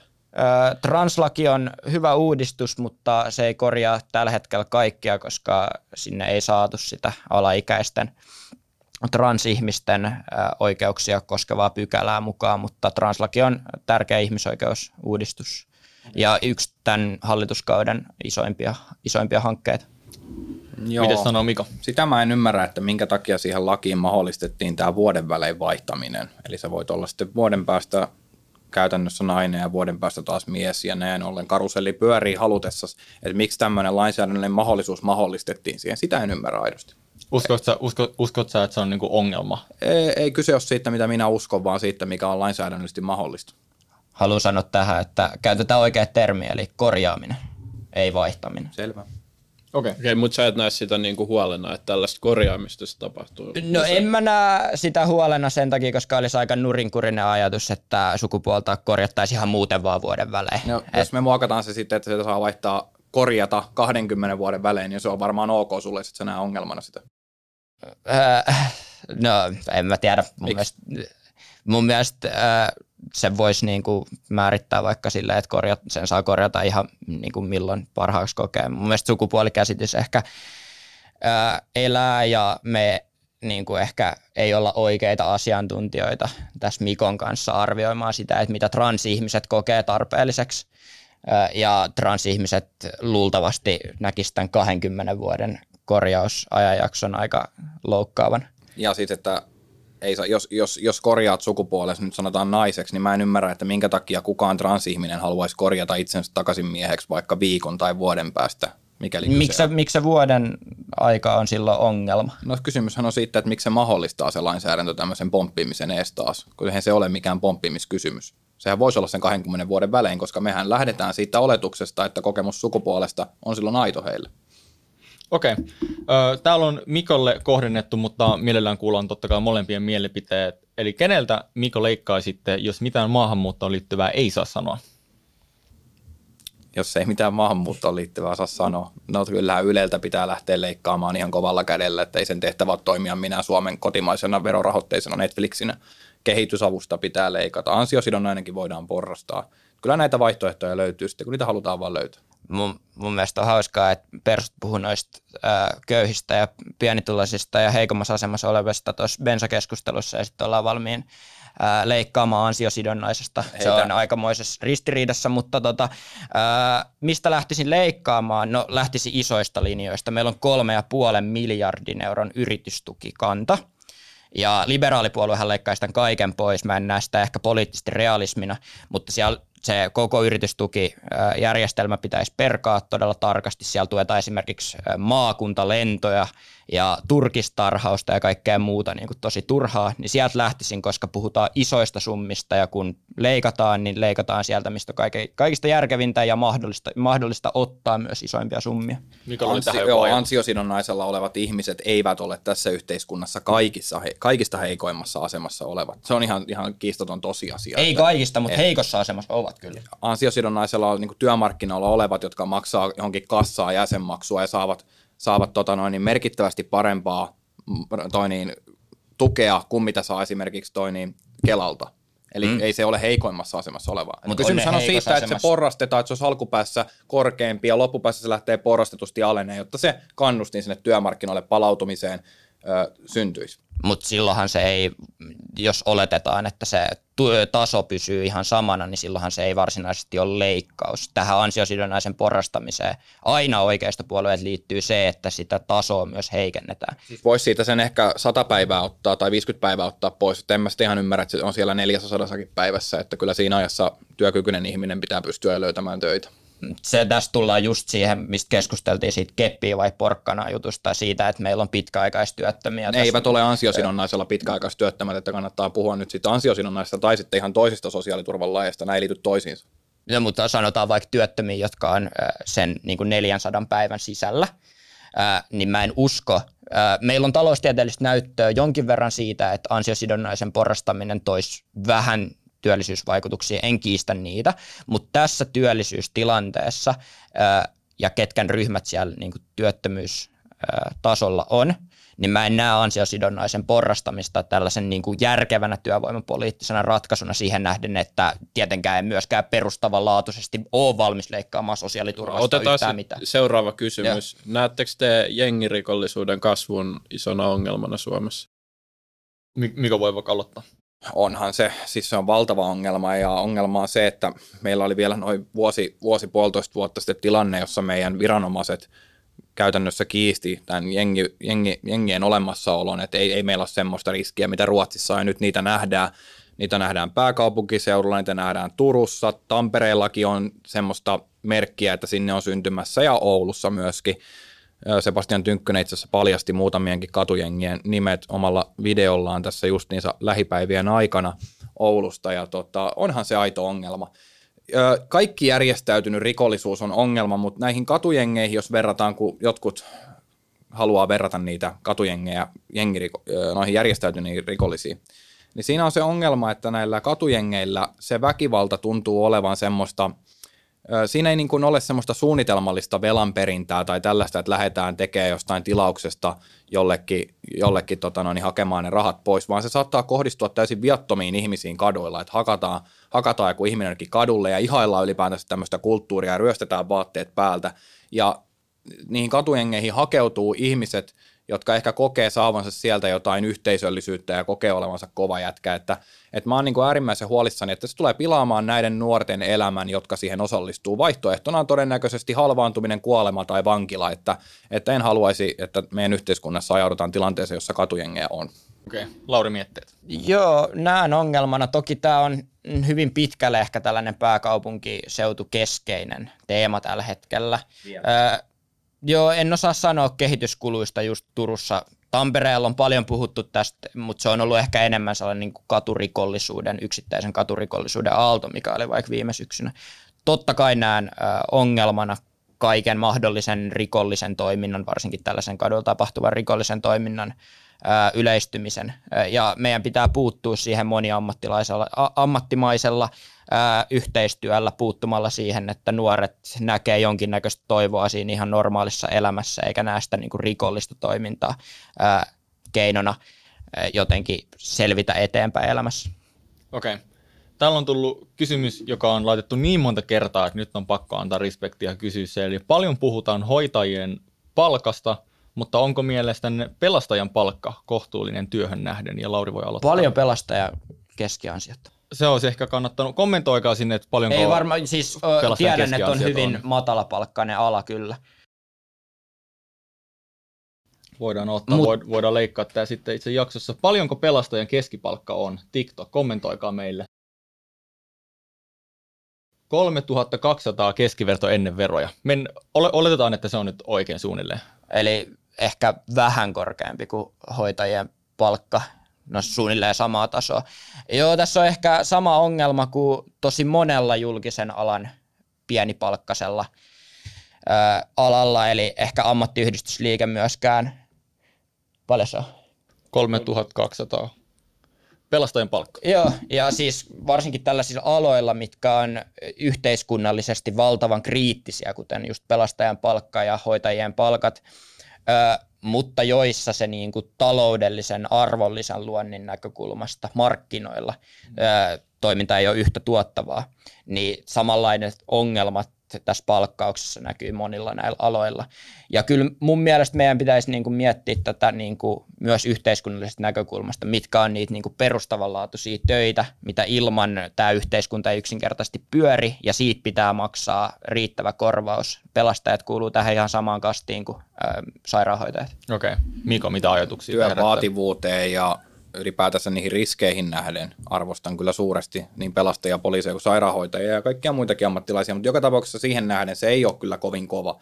Että tavallaan meillähän on pelastus puolella se tilanne, että sieltä on eläköitymässä valtava määrä ihmisiä lähivuosina, mutta samaan aikaan sinne ei ole tulossa niin paljon uutta, uutta väkeä. Mutta se ei ole pelkästään siitä palkasta kiinni, kyse on myös siitä, että siellä aloituspaikkojen määrä pelastusopistolla ei ole riittäviä siihen kysyntään nähden ja oikeastaan siihen tarpeeseen nähden tulevaisuudessa.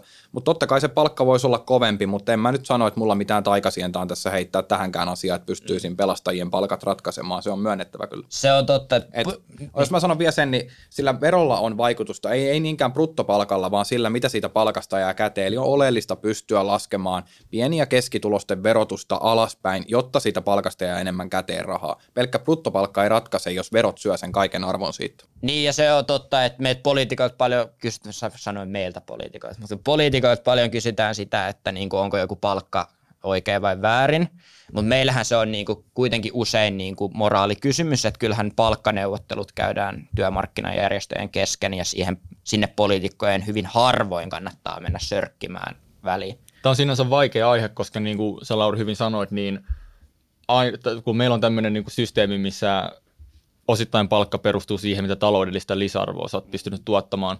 Ja sitten siinä on se ongelma, että pelastajan, pelastajan ammatti on niin kuin yhteiskunnalla ihan älyttömän tärkeä, mutta se taloudellinen lisäarvo siinä on tosi pieni. Se ei niin kuin, että jos sä oot joku salkun hoitaja jossain, niin sä voit tehdä tosi paljon rahaa sun asiakkaalle, mutta sen, sä et pelasta kenenkään henkiä. Ja tämä on ehkä semmoinen niin fundamentaalinen ongelma koko meidän niin kuin järjestelmässä, että, että sit niitä pitää jotenkin rahoittaa niitä pelastajan palkkoja. Et ne itse tuota sitä niiden niin kuin lisäarvoa. Niinpä. Kyllä. Pitäisikö Suomen lähteä EU-sta, Lauri? Lauri Ei, ei pitäisi, uh, mutta mä toivoisin, tota, että kun on tää, perussuomalaisilla on tämä pitkän aikavälin EU-ero, ja sitten kun kritisoidaan kaikkea, mitä EUsta tulee, ja joskus ihan syystäkin. En, en kiistä, etteikö EUsta tulisi myös välillä ihan tosi niin kuin, outoja ideoita. Niin mun mielestä olisi ihan reellistä, että uh, sanottaisiin, että nyt vaan niin kuin erotaan EUsta. Mä en näe sitä realismina nyt enkä kannattavana. Brexit meni ihan päin helvettiä kaikin puolin ja mä en usko, että Suomi olisi tuossa tilanteessa yhtään se paremmassa asemassa. Eli itse on kyllä Euroopan unionin vankka kannattaja. Okay. Sitä on katsottu niin. paljon Sanna Marinin videoita, mutta kannattaa niin kuin joskus toisina Sannankin juttujen ohella niin kuunnella, mitä Riikka Purra on vastannut näihin. Eli kysymyshän, mistä tämä EU-erokeskustelu lähti liikkeelle, niin oli siitä, että toimittaja kysyi Riikka Purralta, onko tämä teidän ohjelmakirjaus edelleen voimassa EU-ohjelmassa, että pitkän aikavälin tavoitteena perussuomalaiset pyrkii saamaan Suomen eroamaan Euroopan unionista. Ja Riikka Purra vastasi siihen, että kyllä se on, koska se ohjelma on edelleen voimassa, ja niin kauan kuin se ohjelma on voimassa, niin se sieltä muutu. Mutta samaa hengenvetoa hän totesi, että se ei ole millään tavalla ajankohtainen kysymys. Perussuomalaiset ei tällä hetkellä edistä Suomen eroamista Euroopan unionista, niin toi on niin kuin, Tuo on mielestäni ärsyttävää spinnaamista, että miksi te ette vaan sano, että erotaan, erotaan EUsta, koska eihän perussuomalaiset ole semmoista esittänyt. Mutta kyllä mä ainakin ajattelen niin, että ihan sama mikä se on, niin kyllä pitää olla se mahdollisuus – pystyä myös irtaantumaan EUsta tarpeen sen vaatiessa. Että te varmasti vasemmistoliitossa kyllä hyppäätte kaivoon, jos EU niin käskee, mutta kyllä perussuomalaiset varaa sen mahdollisuuden sille, että jos EUn kehityskulut tulevaisuudessa on Suomen kannalta oikeasti haitallisia, niin meillä on semmoinen teoreettinen mahdollisuus pystyä pääsemään EUsta eroon. Et turvallisuuspoliittisia argumentteja ei enää hirveän kauan pysty käyttä, käyttämään, kun Suomi on osa NATOa, vaikka no te ette toki olisi halunnut näin, mutta sanotaan, että me onneksi muutta juttiin se, että me ollaan nyt osa NATOa ja se on meidän turvallisuuspoliittinen niin, konsepti seuraavina niin, vuosikymmeninä. Niin, vasemmistoliittohan oli siellä itse asiassa hallituksessa päättämässä tuosta NATO-hakemisesta, kun perussuomalaiset oli oppositiossa, mutta tota, ää, vasemmistoliittohan historiallisesti on varmaan perussuomalaisten jälkeen eduskunnan ää, EU-vastaisin puolue. Ää, tällä hetkellä ollaan tietenkin tosi EU-myönteisiä. Mä haluaisin, kun tämä on tämä pitkän aikavälin tavoite, on EUsta irtaantuminen usein puolueella tällaiseen pitkäaikavälin tavoitteisiin liittyy jonkinnäköisiä steppejä, että miten se tehdään. Niin mä haluaisin, että mikä on se perussuomalaisten tiedätkö, tie sinne EU-eroon, että mi- miten sitä kohti mennään. Ja mä en ole nähnyt sellaisia niin kuin, väyliä ihan kauhean montaa poliittisessa keskustelussa. Se on vaan laitettu sinne ja sitten siinä ei ole niin kuin kauheasti konkretiaa siinä ympärillä. Kysymyshän on siitä, että... Koska var... kyllähän meillä kaikilla on siis, jos, jos tällainen hypoteettinen tilanne on, että unionista tulisi jotain, mikä on vaan niin, niin kuin huonoa meille, niin onhan meillä kai, siis totta kai meillä on niinku väylä pois sieltä. Eli, et, eli, te varaa, eli te varaatte saman mahdollisuuden kuin perussuomalaiset varaa EU-eroon. Totta kai. Miksi te ette sitten voi myöntää sitä ääneen? Koska niin se ei ole meidän pitkäaikavälin tavoite. No just sä sanoit, että se on. Eihän ole. ole mahdollisuus Eihän ole. Ei tietenkään ole meidän tavoite. Mutta te varaatte se... sen mahdollisuuden, kuten perussuomalaisetkin niin, jos... varaa. Et sä voi vedota se on täysin eri Jos asia. Riikka Purra sanoo, että perussuomalaiset ei tällä hetkellä edistä Suomen eroa Euroopan unionista, niin se on silloin niin. Se on täysin eri asia, jos se on pitkän aikavälin tavoite, kuin se, että varataan joku hypoteettinen mahdollisuus että joskus sadan vuoden päästä tapahtuu jotain ihan käsittämätöntä. Se on täysin eri asia. Jos perussuomalaiset Riikka Purran johdolla sanoo, että perussuomalaiset eivät tällä hetkellä edistä Suomen eroa Euroopan unionista, niin se on silloin niin. Mutta me varataan se mahdollisuus sille. Etkö sä itse näe Euroopan unionissa, tavoite. etkö sä itse näe Euroopan unionissa riskejä esimerkiksi mitä liittovaltiokehitykseen tulee? En yhtä, en niin paljon, Et että tietenkään. mä kan, en, ei, älä laita sanoa suuhun. En niin paljon, että mä kannattaisin EU-eroa, koska EUsta on konkreettisesti meille enemmän taloudellistakin hyötyä ää, kuin haittaa. Ja ei tietenkään se ei ole meidän pitkäaikavälin tavoite, mutta oletetaan, että Euroopan unioni olisi joskus sadan vuoden päästä niin kuin lähettämässä jotain ydinaseita jonnekin, niin totta kai mä siinä vaiheessa olisin silleen, että lähdetään pois. Mutta se on eri asia kuin, että se on ohjelmakirjaus, tavoite. Eli, siis se, eli sä ohitat nyt kokonaan se, mitä mä juuri sanoin, Mutta että Riikka Purra on sanonut. Jätkät, viimeinen lyhyt kysymys. Ja. Pitäisikö armeijan olla pakollinen kaikille, eli naiset, miehet, muun sukupuolista? Öö, asevelvollisuuden pakollinen kaikille ei, mutta kansalaispalvelus pitäisi olla kaikille, eli siis kutsuntoihin kaikki. Okei. Okay. Miko? Armeija varaa sen mahdollisuuden ottaa sukupuolesta riippumatta sinne riittävä määrä toi niin koulutettavia, eli kyllä se pitäisi myös naisia koskea. Tällä hetkellä näin ei valitettavasti ole. Et se on yksi meidän tasa-arvo-ongelmista tässä yhteiskunnassa. Samaa mieltä. Hei, Tämä oli mukava voida lopettaa tämmöiseen yhteiseen säveleen. Ja meillä on klassikko-kyssäri. Öö, kiitos TikTok-kansa loistavista Ai, kysymyksistä.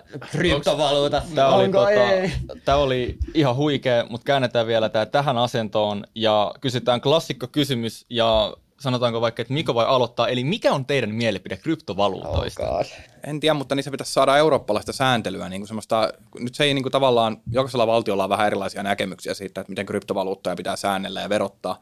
Toivoisin kyllä siihen niin kuin semmoista laajempaa, laajempaa näkemystä kuin pelkästään kansallisilla tasoilla.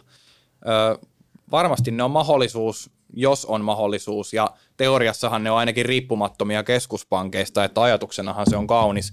Että toi niin, siinä mielessä en mä niitä ainakaan millään tavalla vastusta, mutta en mä mikään kryptovaluuttojen asiantuntija No ole. niin, sitten Lauri vielä. Joo, mä lupasin jollekin somessa, että mä otan tästä asiasta tosi paljon selvää mun vaalikampanjan aikana. En ole ihan kauheasti ottanut, mutta onhan tämä tota, mielenkiintoinen tällainen rahapoliittinen kysymys. Täysin uudenlainen vaihtoehto, missä meillä ei ole niin kuin, käytännössä sellaista kansallista tai kansainvälistä näyttöä isossa kuvassa kovinkaan paljon. Ja tällaisessa maailmassa, missä eletään niin kuin keskuspankkien rahapolitiikan varassa ja ollaan tällaisessa välillä tuntuu loukussa, niin kiinnostava löytää uusia, uusia innovaatioita. Ehkä se, niin kuin, että se olisi jotenkin mainstreamia, niin näyttää tälleen niin kuin, maalikolle tosi kaukaiselta vielä, mutta ehkä kymmenen vuoden päästä. Katsotaan. Okei, okay. varovaisen optimistinen, tulkitsinko ilmapiiriä oikein? No ei ainakaan niin kuin kategorisen kielteen. Okei, okay, no niin, mahtavaa.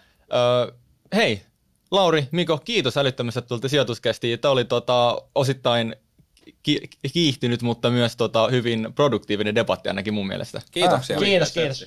Kiitos. Joo, ja kiitos kaikille kuuntelijoille, että kuuntelitte ja katsoitte tänne asti. Ja muistakaa tykätä YouTubessa, tilata meidän kanava. Ja jos olette Spotifyssa, niin pitää antaa niitä Mua tähtiä. jäi kyllä harmittama pakko sanoa, kun mä sanoin tuossa, mä muuten myönnän, mä sanoin vahingossa väärin, kun mä tarkoitin sitä, että tekin kuitenkin varaatte teoreettisesti sen mahdollisuuden, että Suomi voi lähteä Ei, EUsta. me ei varata mitään, toi oli mun henkilökohtainen näkökulma siitä, että jos Mutta tapahtuu pidät, ihan pidät sitä sairasta. mahdollisuudena kuitenkin, että semmoinen mahdollisuus voidaan ylläpitää. No siis maailmassa Niin se oli se mun pointti, eli en sitä, että te ajaisitte EU-eroa, se oli eri asia. Lauri, kerkeet vielä? Ää, Dösää. e- e- joo, kyllä mä kerkeen. No niin, loistua. Joo, Yes. Tota, mutta kiitos paljon teille ja kiitos katsojille. Ja me nähdään ja kuullaan ensi kerralla. Kiitos, Se on moro. Moro. Moro moro.